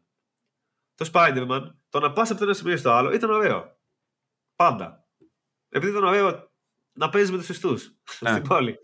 Αλλά ήταν ωραίο. Ή να κάνεις parkour σε παιχνίδια. Που ε, επί, επίπτει στο, στο προηγούμενο που συζητούσαμε με, το, ναι, ναι. με τη μέθοδο traversal. Ότι, ότι εφόσον έχει καλή μέθοδο traversal, σου δίνει πόντους ναι. στο open world, ε, στην εξερεύνηση του open world. Ακόμα και όταν απλά πας όλο ευθεία και δεν κάνεις τίποτα, δεν βαριέσαι. Μια χαρά, λες, καλή φάση. Μακάρι να έχει κι άλλο. Ξέρω. Δεν κάνεις καν fast travel. Σου, σου έχει βάλει και τα κολπάκια ας πούμε, που σου έχει και ναι. multiplayer με πόντους και εντάξει, OK, okay, το, το έχουν πουλήσει. Αυτό είναι καλό. Μακάρι να το κάνουν για άλλο παιχνίδι, αλλά δεν γίνεται σε όλες τις περιπτώσεις. Ας πούμε στο Red Dead Redemption τι θα είχε, ξέρω να κάνεις κόλπα με skateboard. Στο Red Dead Redemption μπορείς να αναβαθμίσεις το άλογο σου και μπορεί το άλογο σου να κάνει U-turns, μπορεί να κάνει τέτοια. Ναι, μπορεί, ναι, μπορεί να στρίβει πιο πολύ, ξέρεις, είναι τέτοια φάση. Ένα άλλο παράδειγμα που είδα πρόσφατα που βρήκα πολύ ενδιαφέρον ήταν το Sherlock Holmes. Ενδιαφέρον με την κακή έννοια. Το, το, το, chapter 1 που κυκλοφόρησε τώρα. Ναι, ενδιαφέρον κυρίως με την κακή έννοια, αλλά και πάλι ενδιαφέρον. Αυτό εγώ νόμιζα ότι θα είναι point and click adventure. Στην αρχή. Και ξεκίνησε και έμεινε με το Hitman. ξέρω εγώ λίγο. Έτσι σε, στο στυλ, ας πούμε. Ότι είσαι ένας μέρο, μπορείς να αλλάξεις το λες, λέει, να κάνεις τέτοια, να βρεις στοιχεία. Έμεινε λίγο με το Hitman. Τελικά δεν ήταν σαν το Hitman, αλλά είχε κάποια στοιχεία και ήσουν τέλος πάντων σε ένα μέρος και έκανες μια. Ήταν πολύ ενδιαφέρουσε οι υποθέσει που έλυνες. Ωραίο το σύστημα με τους γρήφου, όλα μια χαρά, οι διάλογοι, ιστορία, όλα καλά. Αλλά ήταν open world. Οπότε τι γινόταν. Πήγαινε σε ένα σπίτι και έκανες μια αποστολή εκεί μέσα που ήταν π.χ. ότι κάποιος σκότωσε έναν τύπο με, με, τα χέρια του επειδή ξέρω εγώ του φάγε την μπανάνα. Και έπρεπε να βρει γιατί έγινε αυτό το πράγμα και να μελετήσεις την μπανάνα και να βρεις εκείνο και άλλο. My friend Μετά... Pedro θυμίζει αυτό. ναι, ισχύει. Μετά έφευγες από εκεί και πήγαινες αλλού. Και για να πας αλλού, πήγαινες με τα πόδια σε έναν open world που ήταν αρκετά μεγάλος. open world. Και δεν είχε τίποτα δεν είχε κάτι. Δηλαδή απλά πήγαινες. Απλά πήγαινες από το ένα σημείο στο άλλο. Αυτό ήταν όλο. Πεπάντεξε και έφτανε εκεί. Από μία άποψη, μπορείς να πεις, ρε παιδί μου, ότι ακόμα και αυτό σου δημιουργεί, ξέρω εγώ, την εντύπωση ενός, ότι είσαι σε έναν κόσμο. Δηλαδή, βλέπεις τους χαρακτήρες, πώς είναι ντυμένοι, πώς είναι η πόλη. Δηλαδή, σε βάζει, σε βάζει σε ένα πλαίσιο. Είναι ανάγκη όμως να είναι τόσο μεγάλα αυτά τα πλαίσια. δηλαδή, και στο Far Cry π.χ. OK, okay, με έβαλες σε ένα πλαίσιο ότι είμαι στη ζούγκλα, στην τάδε ή στην Αβάνα, ξέρω εγώ. Εντάξει, δεν χρειάζεται να βάλεις όλη την Αβάνα. να πάω. Βάλε τη μισή. Ναι. Τι θα άλλαζε τελικά, άμα, το, άμα το Far Cry ήταν ο χάρτης μισός. Στο μέγεθος. Και είχε τα ίδια πράγματα. Δεν ξέρω αν θα ήταν χειρότερα. Μπορεί να ήταν και καλύτερα. Ναι, απλά πρέπει να έχει και ένα στοιχείο εντυπωσιασμού για να είναι το selling point του. Γιατί είναι ωραίος τίτλος ότι ο μεγαλύτερος χάρτης που έχετε δει ναι. ποτέ σε Far Cry. Βέβαια, ανήκει έναν φαύλο κύκλο συζητήσεων για το κόστος παραγωγής των παιχνιδιών. Δηλαδή, τι τους συμφέρει να φτιάξουν ένα μικρότερο παιχνίδι ε, στο 12ωρο, 15ωρο, ε, το οποίο θα πουλήσουν στην ίδια τιμή με τα μεγαλύτερα παιχνίδια; Τους συμβαίνει να φτιάξουν ένα ποιοτικά κατώτερο παιχνίδι που όμως θα έχει μεγαλύτερο value γιατί σου παίρνει περισσότερη ώρα να το τελειώσεις; Ε, Νομίζω υπάρχει, υπάρχουν λύσεις. Μία λύση είναι πούμε, το sandbox gameplay. Δηλαδή να μπορείς να κάνεις διάφορα και ηλικία, όπως το Metal Gear Solid. Να σου δίνει Ας πούμε, Η νέα τάση με τα ε, roguelike ε, τύπου σαν το Returnal ε, ναι. που χάνεις και ξεκινάς από την αρχή, ας πούμε. Έδωσε τέτοιο, ε, αυτή τη δυνατότητα στην Housemark που ήταν ένα μικρό στούντιο να φτιάξει ένα ναι. σχετικά μικρό παιχνίδι το οποίο είναι διαολεμένα δύσκολο και όλα τα πράγματα εντός του ανανεώνονται. Οπότε δεν χρειάστηκε ας πούμε, να πληρώσει γραφίστες για να φτιάξει έναν τεράστιο χάρτη με πολλά διαφορετικά πράγματα μέσα. Φτιάξαμε τέσσερα πράγματα συγκεκριμένα. Τα κάναμε πολύ ωραία με καλό level design. Λοιπόν, και το βαφτίσαμε roguelike και ότι όταν πεθαίνεις θα αρχίσεις από την αρχή και θα παίξεις 50 ώρες έτσι λοιπόν, γιατί όλα θα 40 ώρες έπαιξα από το, το actual παιχνίδι. Άμα δεν ήταν roguelike, πες να ήταν 5-6 ώρες. Πόσο θα ήταν. Μπράβο, αυτό ακριβώς. Όμως, ε, τώρα είναι τάση. Σε πέντε ναι. χρόνια από τώρα δεν θα έχουμε συγχαθεί να παίζουμε roguelike όμως. Δεν θα πρέπει να γυρίσουμε να παίξουμε sandbox. Και όταν θα πάμε να παίξουμε sandbox θα μας αρκούν οι 10-15 ώρες που. Εκτός και αν παίζουμε sandbox τα οποία πεθαίνεις και αρχίζεις από την αρχή. Ναι, ναι. Far Cry roguelike. Βίχω και εγώ τώρα. αρχή όλο το παιχνίδι δεν Far Cry και παίζεις και όταν χάσεις πας πάλι από την αρχή. Ναι, αυτό θα είναι. Παίζεις Pokémon και όταν πεθάνει το Pokémon σου είναι permadeath. Πρέπει να γυρίσεις τον καθηγητή ο Ουκ να πάρεις άλλο. Και ξεκινάει με 5 level. Το Pokémon επίσης είναι καλό παράδειγμα. Το καινούργιο που θα βγει. Ναι, το καινούριο θα έχει όλος ενδιαφέρον. Όλος ο κόσμος θέλει από, από τότε που γεννήθηκε, που λέει λόγος, να δει ένα open world Pokémon. Θυμάμαι εγώ όταν ήμουν μικρός στο δημοτικό και έβλεπα Pokémon στη τηλεόραση και έλεγα πότε θα βγει ένα παιχνίδι; Open world ήταν περίπου τα Game Boy, περίπου, ε, αλλά. Πρακτικά να... όχι, αλλά ναι. Ήθελες να. Εσύ εννοούσες τότε, παιδί μου, ένα ρεαλιστικό, ξέρεις. Καλά γραφικά, ας πούμε, ναι. Εννοούσες αυτό, παρόλο που δεν ήξερες τι να πεις. Και τώρα σου λέει ότι θα βγει ένα τέτοιο παιχνίδι. Και τελικά δεν είναι open world, λέει. Είναι σε τμήματα χωρισμένο. Έτσι θα είναι, λέει. Θα είναι σαν το Monster Hunter, ότι πας από το ένα σημείο, κάνεις εκεί αυτά και γυρνάς πίσω. Και λες ότι. Μεταξύ μα, μεταξύ μας, δεν μπορεί η Game Freak να βγάλει τέτοιο παιχνίδι. Το έχουμε πει σε άλλο podcast ότι θα πρέπει τα Pokémon να τα εναποθέσουν στη, σε, σε, κάποια άλλη εταιρεία που ξέρει να φτιάχνει open world μεγάλα παιχνίδια και ενδεχομένως να βγει και καινούργια πλατφόρμα γιατί το Switch δεν μπορεί να υποστηρίξει ε, με, κορυφαίου επίπεδου open world παιχνίδι RPG Pokemon που να έχει και τη σφραγίδα της Nintendo πάνω την ποιοτική. Δεν μπορεί να το κάνει. Α μην είναι, ας είναι σαν το Breath of the Wild το 1 στα γραφικά σήμερα. Εντάξει. Μια χαρά θα ήταν. Έτσι όπως είναι το, το concept του καινούριου του Pokemon, αυτό που θα βγει του Legends Arceus, πώς λέγεται, ε, θα μπορούσε να είναι σαν το Breath of the Wild. Και πολλά πράγματα θυμίζουν Breath of the Wild και επίσης δεν έχει το premise αυτό που έχουν τα υπόλοιπα παιχνίδια με το slogan Catch em all, ξέρω εγώ, που πρέπει να πιάσεις πολλά. Ναι, ε, είναι πιο τύπου action adventure. Θα μπορούσε να είναι και παρόλα αυτά δεν το κάνουν. Που το Zelda είναι open world, ας πούμε, και είναι και ναι. πολύ καλό open world. δεν, γιατί το κάνουν όμως αυτό, Μήπως δεν μπορεί η Game Freak; Γιατί ναι, ναι λέμε ότι το Switch έχει και περιορισμένε δυνατότητες, όμως το Switch κατάφεραν και βγάλανε Breath of the Wild. Άρα μήπως η Game Freak; Μάλλον, μάλλον αυτό. Δε, δε, μα όλος ο κόσμος θέλει open world. Μπορεί να είναι ωραίο τελικά και μπορεί να είναι και καλή επιλογή, δεν ξέρω, αλλά ποιος δεν θέλει open world Pokémon, δηλαδή θεωρητικά και μόνο, έστω. Ξέρω εγώ. Να. Οπότε λες ότι. Λοιπόν. σω να, μην, ίσως να μην μπορεί όντως. Βασίλη μου, κοντεύουμε το δύο ώρο. Νομίζω Όντως. ότι είναι μια, καλή, ναι, είναι μια καλή στιγμή να κάνουμε rap. Γιο. Ε, και να πούμε και δύο πράγματα στον κόσμο. Νομίζω ότι κάναμε ωραία κουβέντα για αρχή. Ο πιλότος μας ήταν ικανοποιητικός. Θα μπορούσαμε να μιλάμε για άλλο τόσο βέβαια, εννοείται. γιατί αυτό είναι το game storming. Και αυτό θα είναι το Game Storming. Και εδώ θέλω να ζητήσω από εσάς που μας ακούτε να μας αφήσετε φυσικά το feedback, να μας πείτε αν σας άρεσε αυτό το format και αν θα, θέλετε, θα θέλατε να δείτε και άλλες τέτοιες εκπομπές ε, ή αν σας αφήνει παγερά διάφορου.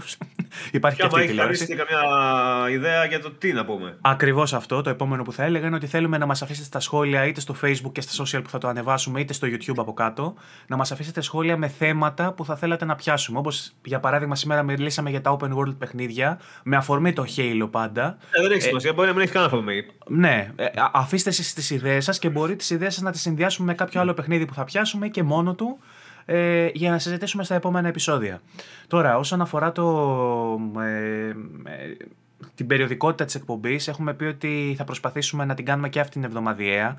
Για την ώρα δεν, δεν θα σας το υποσχεθώ γιατί δεν δίνει υποσχέσεις που δεν μπορώ να κρατήσω, όμως θα, θα προσπαθήσουμε να το κρατήσουμε εβδομαδιαίο και να βγαίνει μεσοβδόμαδα, Τετάρτη, Πέμπτη, λογικά Πέμπτη θα το φιξάρουμε. Ε, Ούτως ώστε να έχετε Δευτέρα το VG24 podcast και Πέμπτη το brainstorming και να έχετε όλη τη βδομάδα τις αφεντομουτσουνάρες μας και τις φωνάρες μας ε, στα αυτιά σας. Ε, αυτά από εμάς. Βασίλη, θες να προσθέσεις κάτι τελευταίο ή να χαιρετήσουμε; Όχι, να χαιρετήσουμε, μια χαρά. Να χαιρετήσουμε. Λοιπόν, από εμένα, το Βαγγέλη Λερό και το Βασίλη Τατσιόπουλο με το Λεοπαρδαλέ του καπέλο, να προσέχετε και θα τα πούμε στο επόμενο επεισόδιο του Game Storming. Ελπίζουμε στην εβδομάδα. Τσαου. Γεια σας.